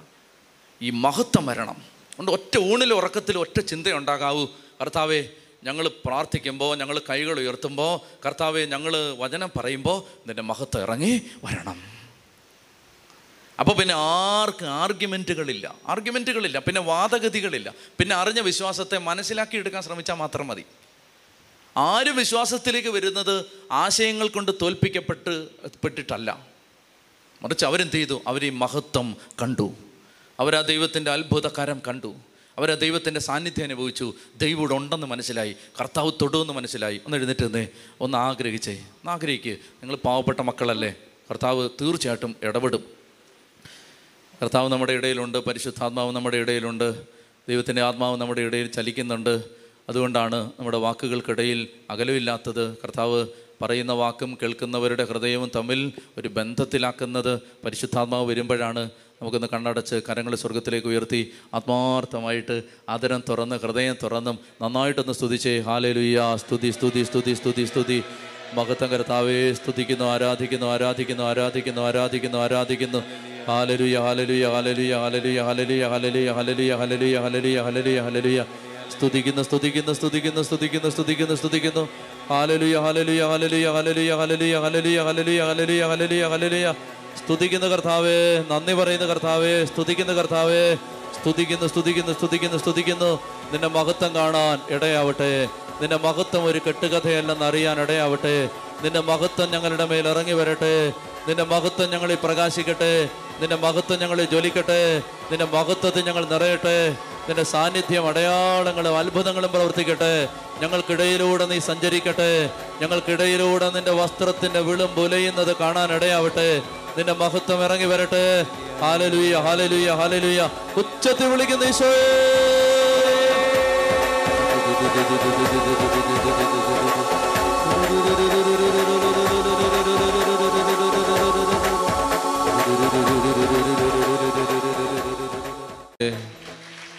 ശക്തമായിട്ട് കരങ്ങളടിച്ച്. ഇരിക്കാം. ഇരിക്കാം ഇരിക്കാം ഇരിക്കാം. അപ്പോൾ കർത്താവിന്റെ മഹത്വം കണ്ട് അപ്പസ്തോലന്മാർ കമിഴ്ന്നു വീണു. ശരിക്കും നമ്മുടെ ആരാധനകളിൽ ദൈവത്തിന്റെ മഹത്വം നമുക്ക് കാണാൻ പറ്റണം. ആ മഹത്വം നമുക്ക് അനുഭവിക്കാൻ പറ്റണം. അവിടെയാണ് അവിടെയാണ് ദൈവം ചലിപ്പിക്കുന്ന ഒരു ജീവിതം. അങ്ങനെ ഒരു ജീവിതമുണ്ട് അങ്ങനെ ഒരു ജീവിതമുണ്ട് അല്ലാതെ നമ്മൾ എന്തെങ്കിലുമൊക്കെ ആരെങ്കിലും പറയുന്നത് കേട്ട് ജീവിക്കുന്നല്ല ഓരോരുത്തരും ആഗ്രഹിക്കണം. ഈ കാലഘട്ടത്തിൽ അതിനുവേണ്ടി ആഗ്രഹിക്കണം. ഇപ്പം രക്തസാക്ഷിത്വത്തെക്കുറിച്ച് പറഞ്ഞു. വെറുതെ ആർക്കെങ്കിലും പോയി മരിക്കാൻ പറ്റുമോ? ഹൃദയത്തിൽ അത്രയ്ക്ക് ഉറപ്പ് കിട്ടിയവർക്ക് ദൈവത്തിന് വേണ്ടി മരിക്കാൻ പറ്റുമോ? അല്ലാതെ എന്തെങ്കിലും കേട്ട് ആരെങ്കിലും എന്തെങ്കിലും പറയുന്നത് കേട്ട് ജീവിക്കുന്നവർക്ക് ഈ ദൈവത്തിന്റെ മഹത്വം കാണാൻ പറ്റണമെന്നില്ല. അല്ലെങ്കിൽ രക്തസാക്ഷിയാവാൻ പറ്റണമെന്നില്ല. അവരൊക്കെ പറഞ്ഞേ ഹല്ലേ ലുയാ അപ്പോൾ അതുകൊണ്ട് നമ്മൾ വീണ്ടും മത്തായി പതിനേഴിലേക്ക് ബാക്കി ഭാഗത്തേക്ക് തിരിയുകയാണ്.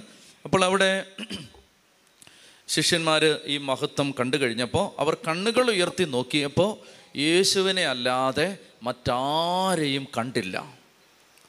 കണ്ണുകൾ ഉയർത്തി നോക്കിയപ്പോൾ യേശുവിനെ അല്ലാതെ മറ്റാരെയും കണ്ടില്ല.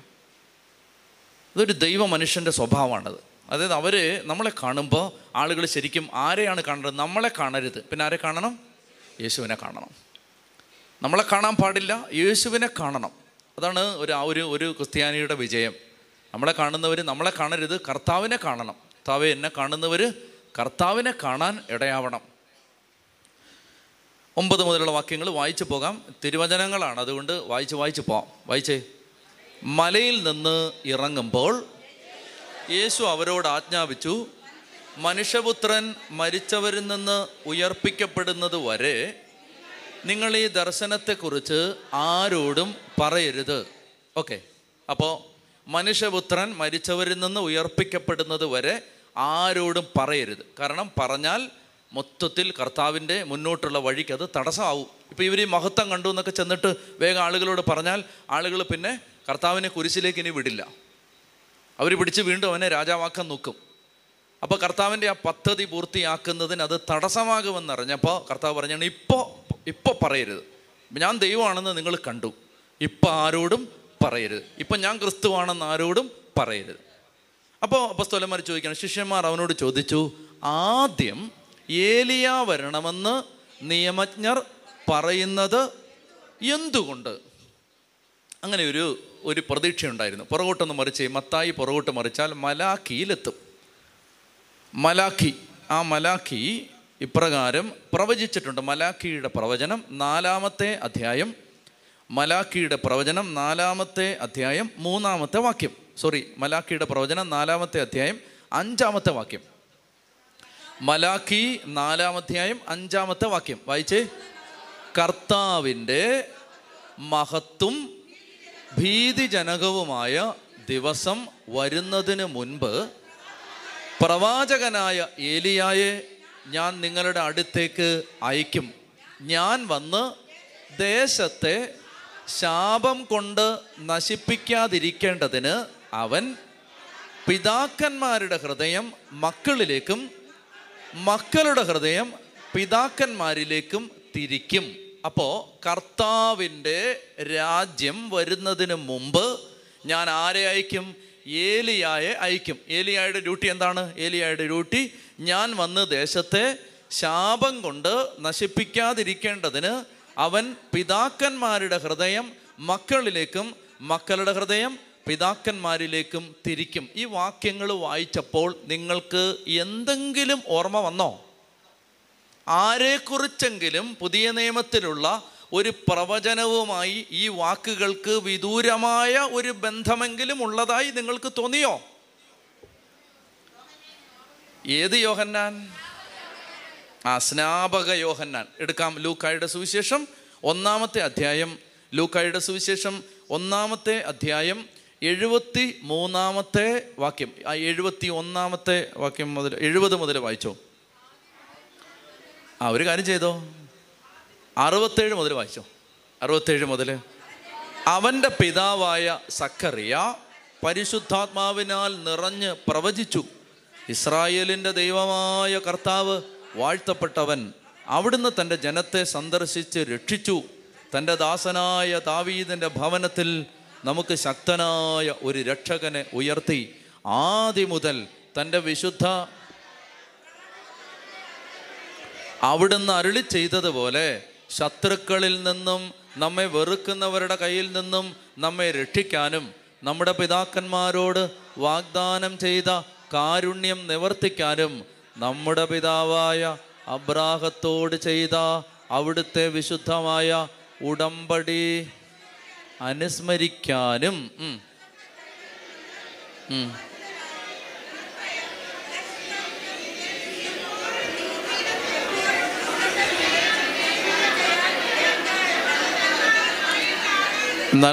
മതി മതി മതി മതി. നൽകാനുമായിട്ടാണ്. കൊള്ളാം. നല്ല കാര്യം. വായിച്ചു. അവിടെ അല്ല വായിക്കേണ്ടത്. ഉറക്കെ പറഞ്ഞേ ഹല്ലേ ലുയാ ഹല്ലേ ലുയാ അതിങ്ങനെയാണ്. അതായത് സക്കറിയായിക്ക് ദൂതൻ നൽകുന്ന പ്രവചനത്തിലാണ് അത് കിടക്കുന്നത്. ലൂക്കായുടെ സുവിശേഷം ഒന്നാമത്തെ അധ്യായം പതിനേഴാമത്തെ വാക്യം വായിച്ചേ. ലൂക്കായുടെ സുവിശേഷം ഒന്നാമത്തെ അധ്യായം ആ ഇങ്ങനെ ഇങ്ങനെ ഇവിടെ മുതൽ വായിച്ചോ. പതിനഞ്ച് മുതൽ വായിച്ചോ. പതി ലൂക്ക ഒന്ന് പതിനഞ്ച് മുതൽ വായിച്ചേ. കർത്താവിന്റെ സന്നിധിയിൽ അവൻ വലിയവനായിരിക്കും. വീഞ്ഞോ മറ്റ് ലഹരി പാനീയങ്ങളോ അവൻ കുടിക്കുകയില്ല. അമ്മയുടെ ഉദരത്തിൽ വെച്ച് തന്നെ അവൻ പരിശുദ്ധാത്മാവിനാൽ നിറയും. ഇസ്രായേൽ മക്കളിൽ വളരെ പേരെ അവരുടെ ദൈവമായ കർത്താവിലേക്ക് അവൻ തിരികെ കൊണ്ടുവരും. പിതാക്കന്മാരുടെ ഹൃദയങ്ങളെ മക്കളിലേക്കും അനുസരണമില്ലാത്തവരെ നീതിമാന്മാരുടെ വിവേകത്തിലേക്കും തിരിച്ചുവിടാനും സജ്ജീകൃതമായൊരു ജനത്തെ കർത്താവിന് വേണ്ടി ഒരുക്കാനും ഏലിയായുടെ ചൈതന്യത്തോടും ശക്തിയോടും കൂടെ അവൻ കർത്താവിന്റെ മുമ്പേ പോകും. മനസ്സിലായോ? അപ്പൊ ഏലിയ ആദ്യം വരണം. ഇങ്ങനെ മലാക്കി പ്രവചിച്ചത് ആരിലാണ് പൂർത്തിയായത്?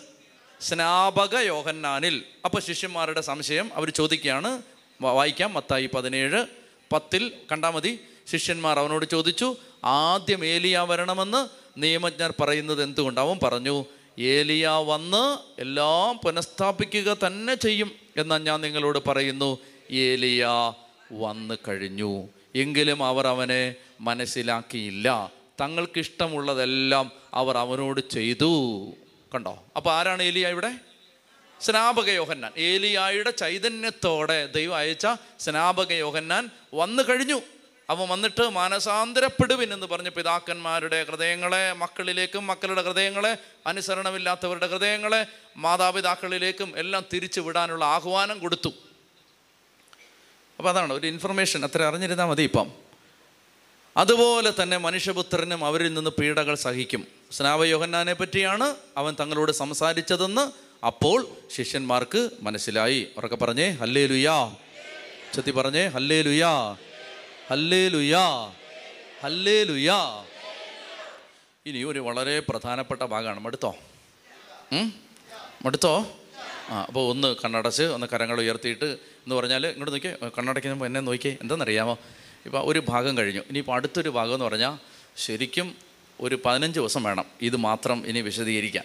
അടുത്തൊരു പാരഗ്രാഫ്. എന്നാൽ നമുക്ക് വേഗം പോകേണ്ടതുള്ളതുകൊണ്ട് നമുക്ക് പെട്ടെന്ന് പറഞ്ഞ് അവസാനിപ്പിക്കണം. പക്ഷേ കുറേ അധികം കാര്യങ്ങൾ ഇതിനകത്ത് കിടപ്പുണ്ട്. അപ്പോൾ അതൊന്ന് മനസ്സിലാക്കി കിട്ടിയാൽ ഒത്തിരി ഒത്തിരി ഒത്തിരി കാര്യങ്ങൾ നിങ്ങളുടെ ജീവിതത്തിൽ മാറും. ഇതൊന്ന് മനസ്സിലാക്കണം. ഇതൊന്ന് മനസ്സിലാക്കിയിട്ട് കർത്താവിനെ ഒന്ന് അനുഭവിക്കാൻ പറ്റിയാൽ മലകൾ മാറുന്ന കാര്യമാണ് പറയാൻ പോണേ. വലിയ മല പോലുള്ള കാര്യങ്ങൾ മാറും.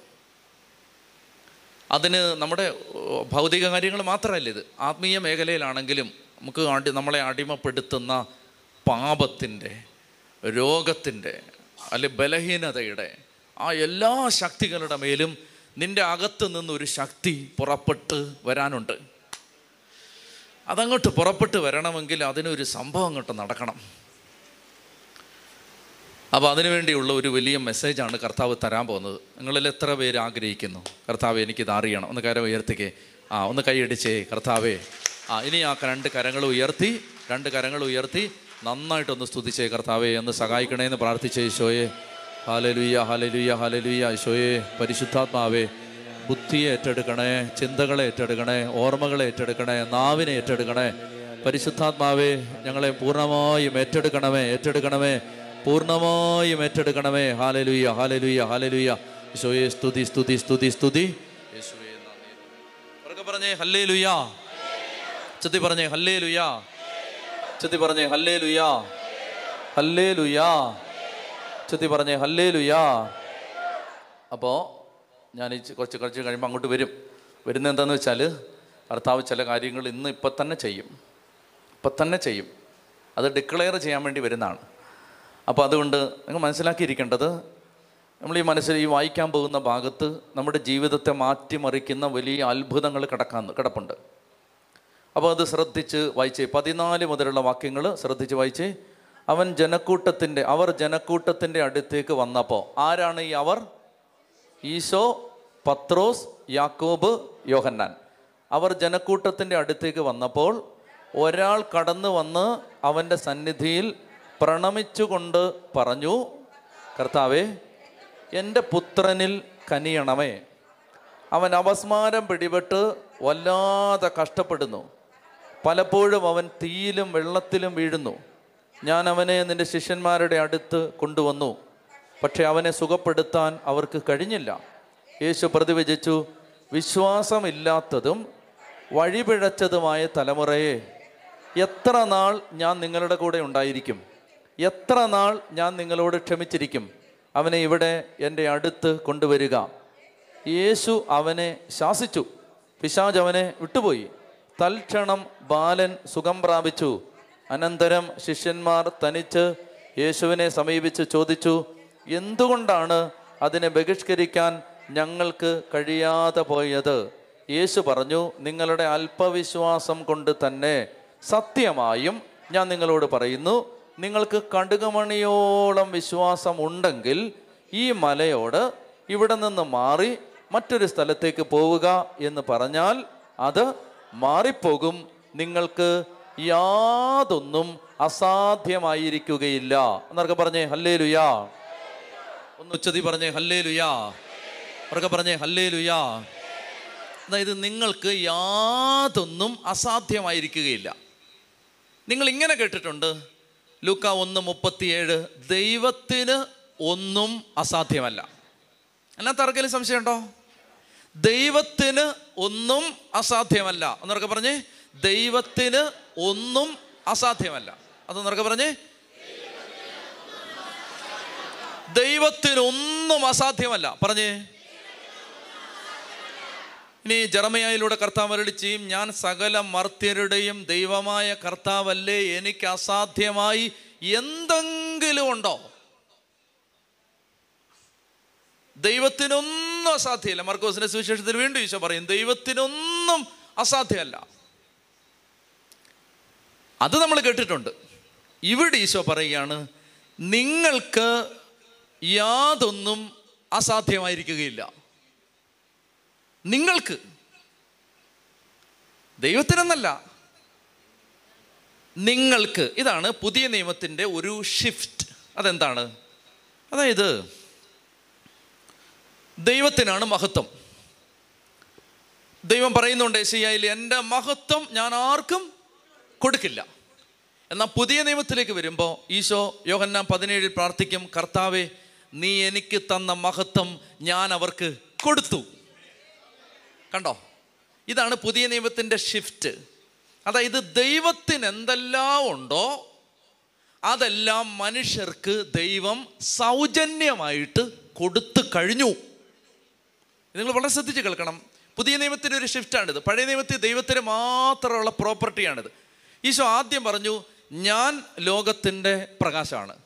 പത്ത് മിനിറ്റ് കഴിഞ്ഞപ്പോൾ പറഞ്ഞു നിങ്ങൾ ലോകത്തിന്റെ പ്രകാശമാണ്. കണ്ടോ? ആ ദൈവത്തിനുണ്ടായിരുന്ന ആ പ്രോപ്പർട്ടി ആ മനുഷ്യർക്കും കൊടുത്തു. ഇനി പാപം മോചിക്കുന്ന ഒരു സംഭവം തളർവാദ രോഗിയെ സുഖപ്പെടുത്തുന്ന ഒരു സംഭവം വിവരിച്ചിട്ട് മത്തായി സുവിശേഷകൻ പറയും മനുഷ്യർക്ക് ഇത്തരം അധികാരം കൊടുത്ത ദൈവത്തെ അവർ മഹത്വപ്പെടുത്തി.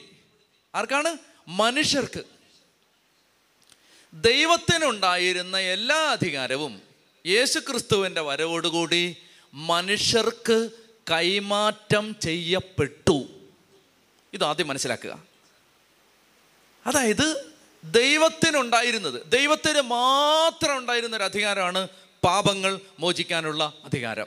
ഇന്നത് പുരോഹിതന്മാർക്ക് കൈമാർ കൈമാറി കൊടുത്തു ദൈവത്തിനുണ്ടായിരുന്ന അധികാരമാണ് ഈ തന്റെ ശരീരം ഈ തന്റെ രക്തം എന്ന് പറയുമ്പോൾ അത് യേശുവിന്റെ ശരീരവും രക്തവുമായി മാറുന്നത്. സെഗിയോൻ മാളികയിൽ ഈശോയ്ക്കുണ്ടായിരുന്ന അധികാരമാണ്. ഇന്ന് ഈ ബലിപീഠത്തിൽ ഇന്ന് അച്ഛൻ പറയുമ്പോൾ അച്ഛൻ പറയുമ്പോൾ അത് സംഭവിക്കുന്ന വിധത്തിൽ അച്ഛന് ആ അധികാരം കൊടുത്തു. ഓക്കെ? ദൈവത്തിനുണ്ടായിരുന്നത് മുഴുവൻ ദൈവത്തിനുണ്ടായിരുന്നത് മുഴുവൻ മനുഷ്യർക്ക് കൊടുത്തു.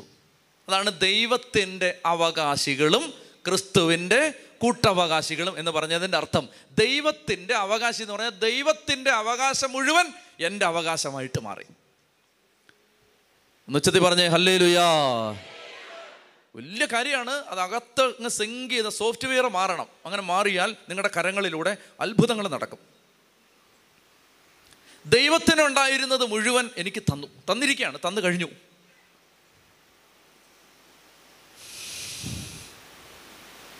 ദൈവത്തിനൊന്നും അസാധ്യമല്ലെന്ന് പറഞ്ഞ ആ ദൈവം ഇപ്പോൾ പറയാണ് നിങ്ങൾക്ക് യാതൊന്നും അസാധ്യമായിരിക്കുകയില്ല. അപ്പൊ ഈശോ മരിച്ചവനെ ഉയർപ്പിക്കുന്നത് കണ്ട പത്രോസ് തബീത്ത എന്ന് പറയുന്ന മരിച്ചൊരു പെൺകുട്ടിയുടെ അടുത്ത് എന്നിട്ട് പറഞ്ഞു എഴുന്നേക്കാൻ പറഞ്ഞു. അപ്പൊ അവൾ എഴുന്നേറ്റു.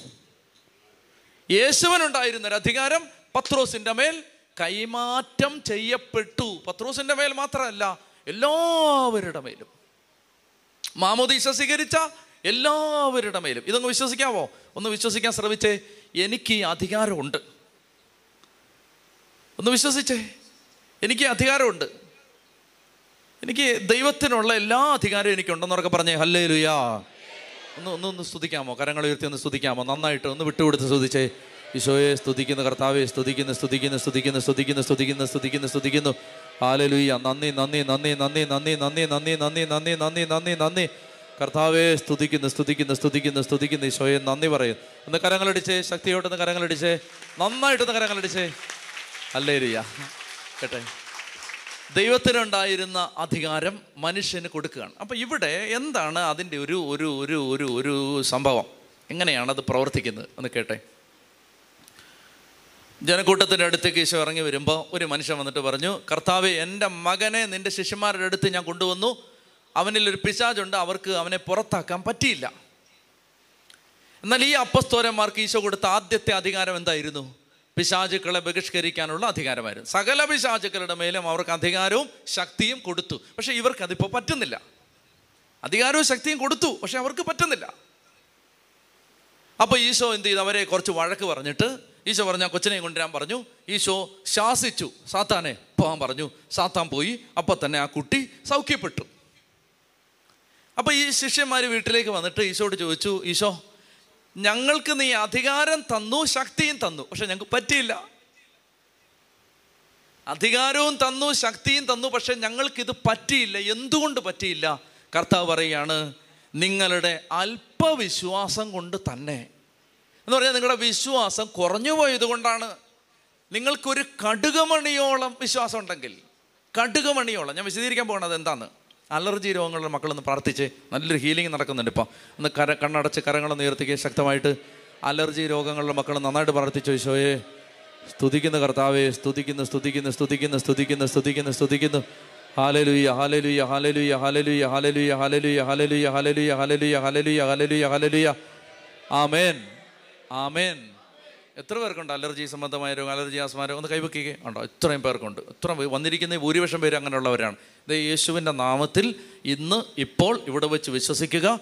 ഇത് ഏറ്റെടുത്തൊള്ളുക. നിങ്ങളുടെ അലർജി രോഗം മൗണ്ട് കാർമലിൽ വെച്ച് ഈ ശനിയാഴ്ച പൂർണമായി വിട്ടുമാറിയിരിക്കുന്നു. ആമേൻ. ആമേൻ. അപ്പോൾ ഇത് ശ്രദ്ധിച്ചേ. ഇങ്ങോട്ട് നോക്കിയേ ഇങ്ങോട്ട് നോക്കിയേ. അപ്പോൾ ഇവിടെ കർത്താവ് പറയുകയാണ് നിങ്ങളുടെ വിശ്വാസക്കുറവ് കൊണ്ടാണത്. വിശ്വാസക്കുറവ് കൊണ്ടാണ്. നിങ്ങൾക്കൊരു കടുകമണിയോളം വിശ്വാസം ഉണ്ടെങ്കിൽ ഈ മലയോട് ഇവിടെ നിന്ന് മാറി മറ്റൊരു സ്ഥലത്തേക്ക് പോവുക എന്ന് പറഞ്ഞാൽ മാറിപ്പോകും. രണ്ട് കാര്യങ്ങൾ പ്രവർ സംഭവിക്കണം. ഇനി ഏട്ടം വല്ലം തിരിയരുത്. എന്റെ മക്കളെ ഇത് ഇത് ഇത് ഇത് ഇത് മുത്താണ്. ഇനി പറയാൻ പോകുന്ന കാര്യം മുത്താണ്. മുത്ത്. പവിഴമാണ്. ഈ പറയാൻ പോകുന്നത്. കളയല്ലേ അത്? കളയല്ലേ? പന്നിക്ക് കൊടുക്കാൻ പാടില്ല എന്ന് പറയുന്നത് അതാ നിങ്ങൾക്ക് തരുന്നേ. ഏ? പന്നിക്ക് കൊടുക്കാതെ നിങ്ങൾക്ക് തരുന്നത് കൊണ്ടാണ് ശ്രദ്ധിച്ചേ? രണ്ട് കാര്യങ്ങളാണ്. ഒന്ന് നിങ്ങൾക്ക് കടുകുമണിയോളം വിശ്വാസം ഉണ്ടാവണം. രണ്ട് നിങ്ങൾ വിശ്വസിക്കുന്നത് പറയണം. രണ്ട് കാര്യങ്ങളാണ്. ഒന്ന് നിങ്ങൾക്കൊരു കടുകുമണിയോളെങ്കിലും വിശ്വാസം ഉണ്ടാവണം. രണ്ട് നിങ്ങൾ വിശ്വസിക്കുന്നത് പറയണം. ആ രണ്ട് കാര്യം ഇവിടെ കിടക്കുന്നേ. ഇന്ന് ഇന്ന് ആ കെട്ട് അഴിയുകയാണ്. ഇന്ന് ആ കെട്ട് അഴിയുകയാണ്. അഴിയുകയാണ്. ഇന്നൊക്കെ ഒന്നൊരു ഒത്തിരി വിശ്വാസം തുറക്കപ്പെടും തുറക്കപ്പെടും. ദേ ഞാൻ പറയുന്നു എഴുതി വെച്ചോ നോട്ട്ബുക്കിൽ എഴുതി വെച്ചോ നിന്റെ കരങ്ങളിലൂടെ നിനക്ക് പോലും വിശ്വസിക്കാൻ പറ്റാത്ത അത്ഭുതങ്ങൾ നടക്കും. നിന്റെ കരങ്ങളിലൂടെ നിന്റെ കരങ്ങളിലൂടെ നിനക്ക് പോലും വിശ്വസിക്കാൻ പറ്റാത്ത അത്ഭുതങ്ങൾ നടക്കും. പിന്നീട് ഓർത്തു നോക്കിയാൽ നമുക്ക് തന്നെ അതെങ്ങനെ സംഭവിച്ചു എന്ന് തോന്നുന്ന വിധത്തിൽ അത്ഭുതങ്ങൾ നടക്കും. അതിനുള്ള കാലമായി അതിനുള്ള സമയമായി. അത് നല്ലതായിട്ട് എനിക്ക് മനസ്സിലായിട്ടുണ്ട്. അതിനുള്ള സമയമായി. അതിനുള്ള സമയമായി. രണ്ട് കാര്യങ്ങളാണ് നടക്കാൻ പോണേ. ഒന്ന് ഇന്ന് വരെ കണ്ടിട്ടില്ലാത്ത അത്ഭുതങ്ങൾ നടക്കും. രണ്ട് ഇന്ന് വരെ കണ്ടിട്ടില്ലാത്ത രക്തസാക്ഷിത്വങ്ങൾ നടക്കും. ചത്തി പറഞ്ഞേ ഹല്ലേ ലുയാ ഹല്ലേ ലുയാ ഇത് രണ്ടും നടക്കും ഇത് രണ്ടും നടക്കും ഇത് രണ്ടും നടക്കും. മക്കളെ ആ ആ ഷെല്ല് പൊട്ടിച്ച് പുറത്ത് വരാൻ സമയമായി ഒന്ന് കടുക് മണിയോളം വിശ്വാസം ഉണ്ടാവണം. ഇവിടെ ഒരു പ്രശ്നമുണ്ട്. എന്താണ് വിശ്വസിക്കേണ്ടത്? അതാണ് പ്രധാനപ്പെട്ട കാര്യം. എന്തിലെങ്കിലും അല്ല നമ്മൾ വിശ്വസിക്കുന്നത്. ഇത് ഒരാളിലുള്ള വിശ്വാസമാണ്. അനേക വർഷമായിട്ട് എന്തെങ്കിലും കാര്യത്തിൽ ഒരു തടസ്സമുള്ള ആരെങ്കിലും ഉണ്ടെങ്കിൽ വാ കരുവ എന്തെങ്കിലും ഒരു കാര്യത്തിൽ വാ കയറി ആ നിങ്ങൾ രണ്ടുപേരും വന്നോ? നിങ്ങൾ രണ്ടുപേരും വന്നോ? വന്നോ? ആ നീ ചേച്ചിയും വന്നോ? മൂന്ന് പേരും മതി. മതി നീ ആ നീ വന്നോ? വന്നോ? ഇവിടെ നിന്നോ? ഇവിടെ നിന്നോ? മക്കളെ നിങ്ങൾ ഇച്ചിരി കൂടെ നീങ്ങുന്നേ. ഇവിടെ നിന്നോ? ദൈവരാണ് അതിന്റെ ഡെമോൺസ്ട്രേഷൻ അതായത് നിന്റെ കാര്യം എനിക്കറിയാം. നിനക്കൊരു കുഞ്ഞ് വേണം. ചേച്ചിയുടെ കാര്യം എന്നാ? ജോലി ജോലി കല്യാണം. ഇവർ നാല് പേര് അത് സാമ്പിളായിട്ട് നിൽക്കുകയാണ്. ഞാൻ ഒന്ന് എന്തെങ്കിലും ഒന്ന് ഒരു പ്രദർശനത്തിന് വേണ്ടിയല്ല ഒന്ന് നിങ്ങളിന്ന് മനസ്സിലാക്കി തരാൻ വേണ്ടിയാണ്. പിന്നെ ഇത് നാല് നടക്കുകയും ചെയ്യും. പിന്നെ ഇങ്ങോട്ട് നോക്കിയേ. കടുക് മണിയോളം വിശ്വാസം എന്ന് പറയുന്നത് ഇത് നടക്കുമെന്നുള്ള വിശ്വാസമല്ല. ഇത് ഒരാളിലുള്ള വിശ്വാസമാണ്. ഒരാളിൽ വിശ്വാ എന്താണ്? ഇവിടെ ജീവിക്കുന്നൊരു ദൈവം ഇങ്ങനെ നിൽക്കണം. ഞാൻ നിൽക്കുന്നതേ ഉള്ളൂ ഞാൻ അല്ല നിൽക്കുന്നത്. ജീവിക്കുന്നൊരു ദൈവം നിൽക്കുകയാണ്. ഈ ആളിനെ നിങ്ങൾ കണ്ണും പൊട്ടി അങ്ങ് വിശ്വസിക്കുകയാണ് ഈ ആൾ ചതിക്കില്ല. ഇതാണ് അതിന്റെ ഒന്നാമത്തെ കാര്യം. ഈ ആൾ ചതിക്കില്ല. ഈ ആൾ ചതിക്കില്ല. ഈ ആൾ ചതിക്കില്ല. മനസ്സിലായോ? അതാണ് ഈ കണ്ടുക മണിയോളം വിശ്വാസം. നിങ്ങൾക്ക് വേണ്ടി ഞാനീ പറയുന്നത് കേട്ടോ? നിങ്ങൾ നാല് പേർക്കും വേണ്ടി പറയുന്നത്. പിന്നെ ഇരിക്കുന്ന എല്ലാവർക്കും വേണ്ടി നിങ്ങൾ പ്രത്യേകം ശ്രദ്ധിച്ചാണ്. അതായത് ഒരു കടുക മണിയോളം വിശ്വാസം. എന്താണ്?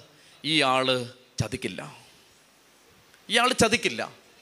ഇപ്പം ഇങ്ങോട്ട് നോക്കിയാൽ ഇങ്ങോട്ട് നോക്കിയാൽ നിന്റെ കാര്യത്തിലാണെങ്കിൽ കർത്താവിന് നീ ശ്രദ്ധിച്ചോണം കർത്താവിന് വന്ധ്യമായ ഉദരത്തെ സാറായുടെ ഉദരത്തെ ഇസഹാക്കിനെ കൊടുത്ത് അനുഗ്രഹിക്കാൻ ശക്തിയുണ്ടെങ്കിൽ പരിശുദ്ധ അമ്മയ്ക്ക് പുരുഷ ബന്ധമില്ലാതെ ഒരു കുഞ്ഞിനെ കൊടുക്കാൻ പറ്റുമെങ്കിൽ നിന്റെ ഉദരത്തിൽ അങ്ങനൊരു കുഞ്ഞ് രൂപപ്പെട്ടിരിക്കും. ഒരു ഒരു സംശയം വേണ്ട ഒരു സംശയം വേണ്ട രൂപപ്പെട്ടിരിക്കും. ഉറക്കെ പറഞ്ഞേ ഹല്ലേ ലുയാ നിങ്ങളുടെ കാര്യത്തിലും കേട്ടോ? അപ്പോൾ അതായത് ഇതൊരാളിലുള്ള വിശ്വാസമാണ്. ഈ ആളെ നമ്മളങ്ങ് കണ്ണും പൂട്ടി വിശ്വസിക്കുകയാണ്. ഈ ആളെ കണ്ണും പൂട്ടി നമ്മളങ്ങ് വിശ്വസിക്കുകയാണ്. അതായത് ഈ ആൾ പ്രവർത്തിച്ചിരിക്കും. രണ്ടാമത്തെ കാര്യം ആ വിശ്വാസം നമ്മൾ പറയുകയാണ്. എന്താണ് പറയാൻ പോകുന്നത്? നീ എഴുന്നേറ്റേ. നീ എന്നെ പറയാൻ പോണെന്നറിയാമോ? ഒരു കുഞ്ഞിനെ എടുത്തോണ്ട് ഞാൻ ഈ മൗണ്ട് കാർമലിൽ വന്നിരിക്കും. ആണ് നീ പറയാൻ പോകുന്നത്. പറഞ്ഞു? എടുത്തോണ്ട് ഞാൻ ഈ മൗണ്ട് കാർമലിൽ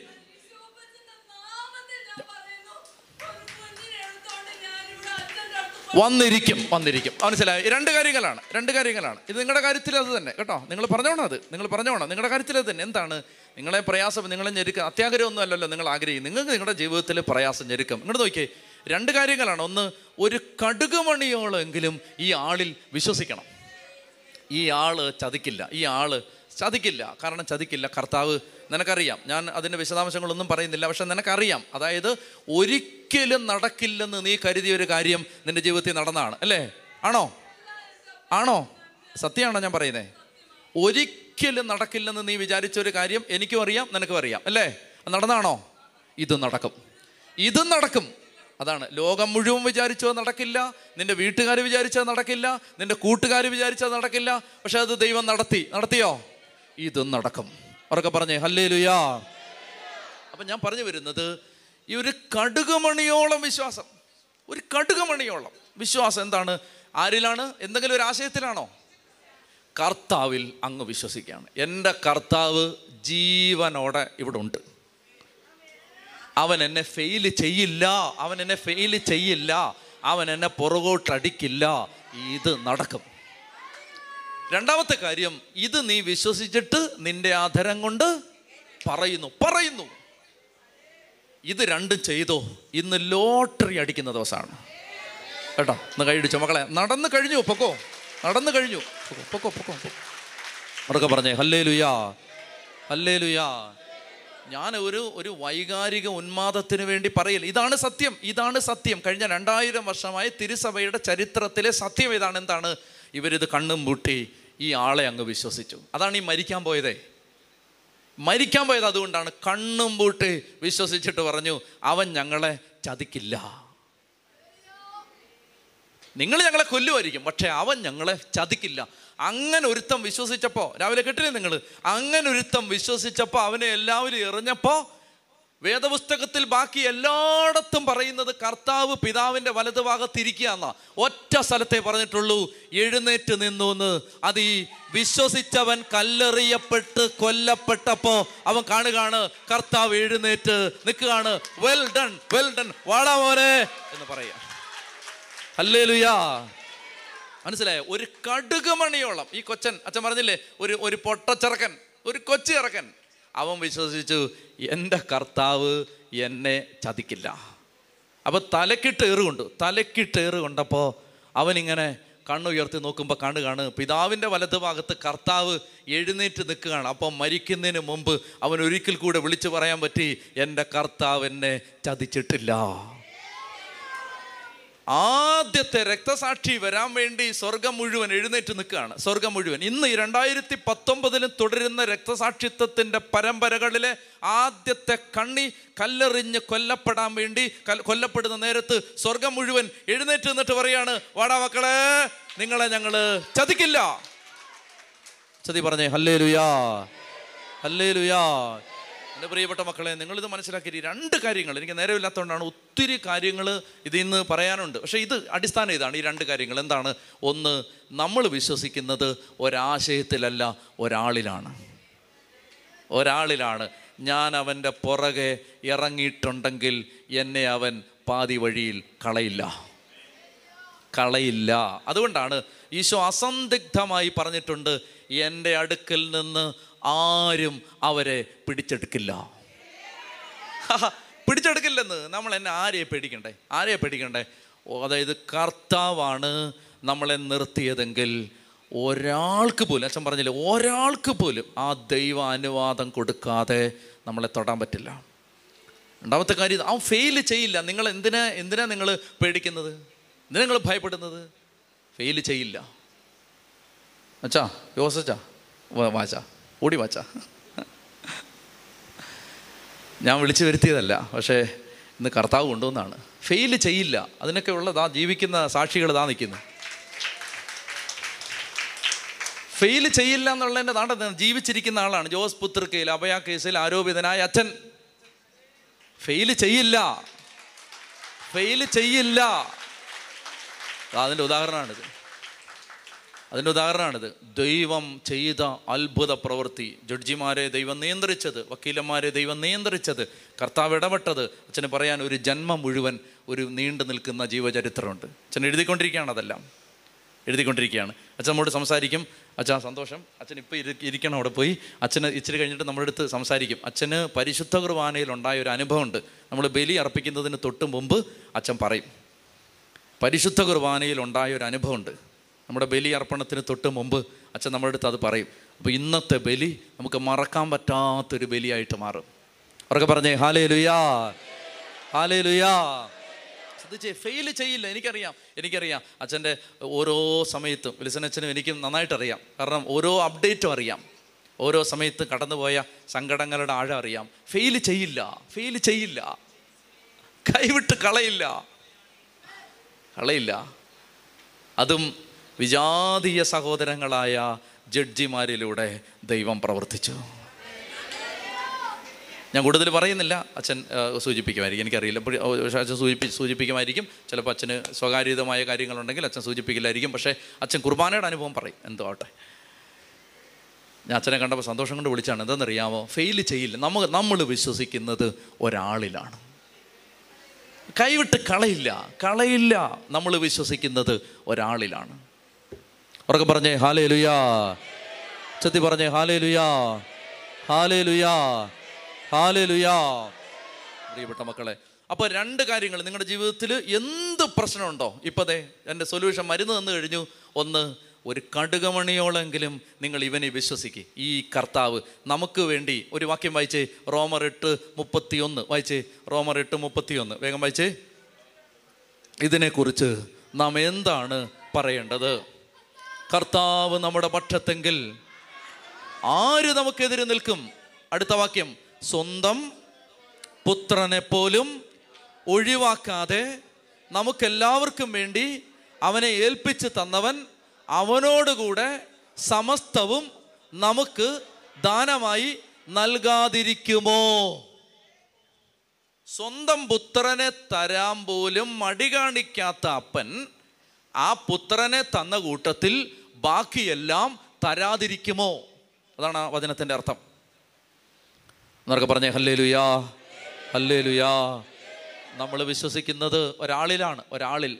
കടുകമണിയോളം നീ വിശ്വസിക്കുന്നുണ്ടെങ്കിൽ നീ പറഞ്ഞോ എന്താ നിനക്ക് വേണ്ടേ? പറ പറഞ്ഞോ ഇത് നടന്നിരിക്കും.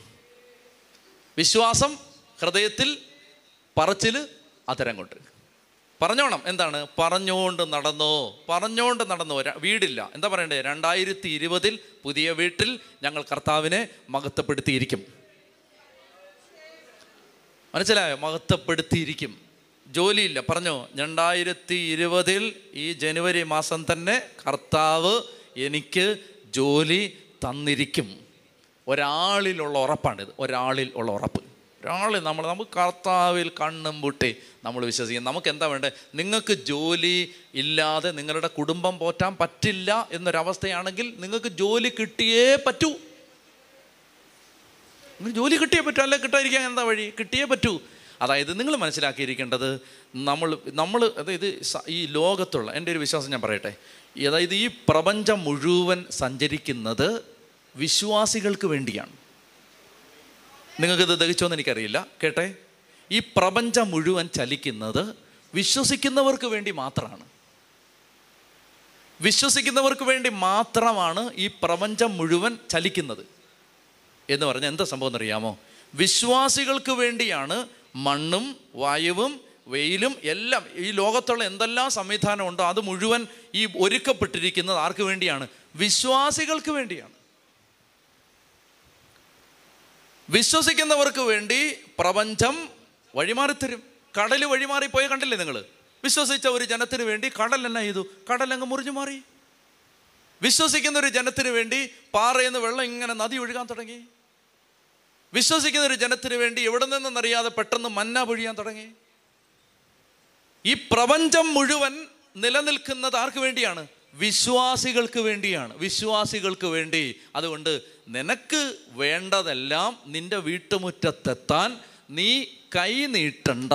വിശ്വസിച്ചാ മതി. വിശ്വസിക്കുന്നത് പറഞ്ഞാ മതി. ഇത്ര വലിയ ഒരു ഉറപ്പാണ് യേശു ക്രിസ്തുവിലൂടെ നമുക്ക് കിട്ടിയത്. അതുകൊണ്ട് ഈശോ പറയാണ് വഴിപിഴച്ചൊരു തലമുറയെ ഞാൻ എത്ര നാൾ നിങ്ങളുടെ കൂടെ കാണും? എത്ര നാൾ ധ്യാന കേന്ദ്രം നിങ്ങളെ സഹായിക്കും? എത്ര നാൾ ധ്യാനഗുരുക്കന്മാരെ നിങ്ങളെ സഹായിക്കും? ഉറപ്പ് വേണം ആൾ ആദ്യത്തേതാണ് പ്രധാനപ്പെട്ടത്. പറച്ചിൽ പിന്നെയും പ്രധാനപ്പെട്ടതല്ല. ആദ്യത്തേതാണ് ഒരാളിൽ അങ്ങ് ഉറക്കണം ഹാ എന്റെ കർത്താവ് എന്റെ കർത്താവോ? എല്ലാ കാര്യത്തിലും എന്നെ വിജയത്തിലെത്തിക്കുന്ന എന്റെ കർത്താവ്. അങ്ങ് കണ്ണും പൂട്ടി അങ്ങ് വിശ്വസിക്കണം. അപ്പോൾ എന്ത്? അന്നേരം അത് ഒരിക്കലും വിശ്വസിക്കാൻ പറ്റാത്ത ഒരു സാഹചര്യം സാത്താൻ കൺമുമ്പിൽ കൊണ്ടുവന്ന് തരും. അവിടെയും പറയണം ഞാൻ ഇതിനെയും മറികടക്കും. അന്നേരമാണ് ഒരിക്കലും വിശ്വസിക്കാൻ പറ്റാത്തൊരു സാഹചര്യം പിശാജ് കൊണ്ടുവന്ന് കൺമുമ്പിൽ കാണിച്ചു തരും.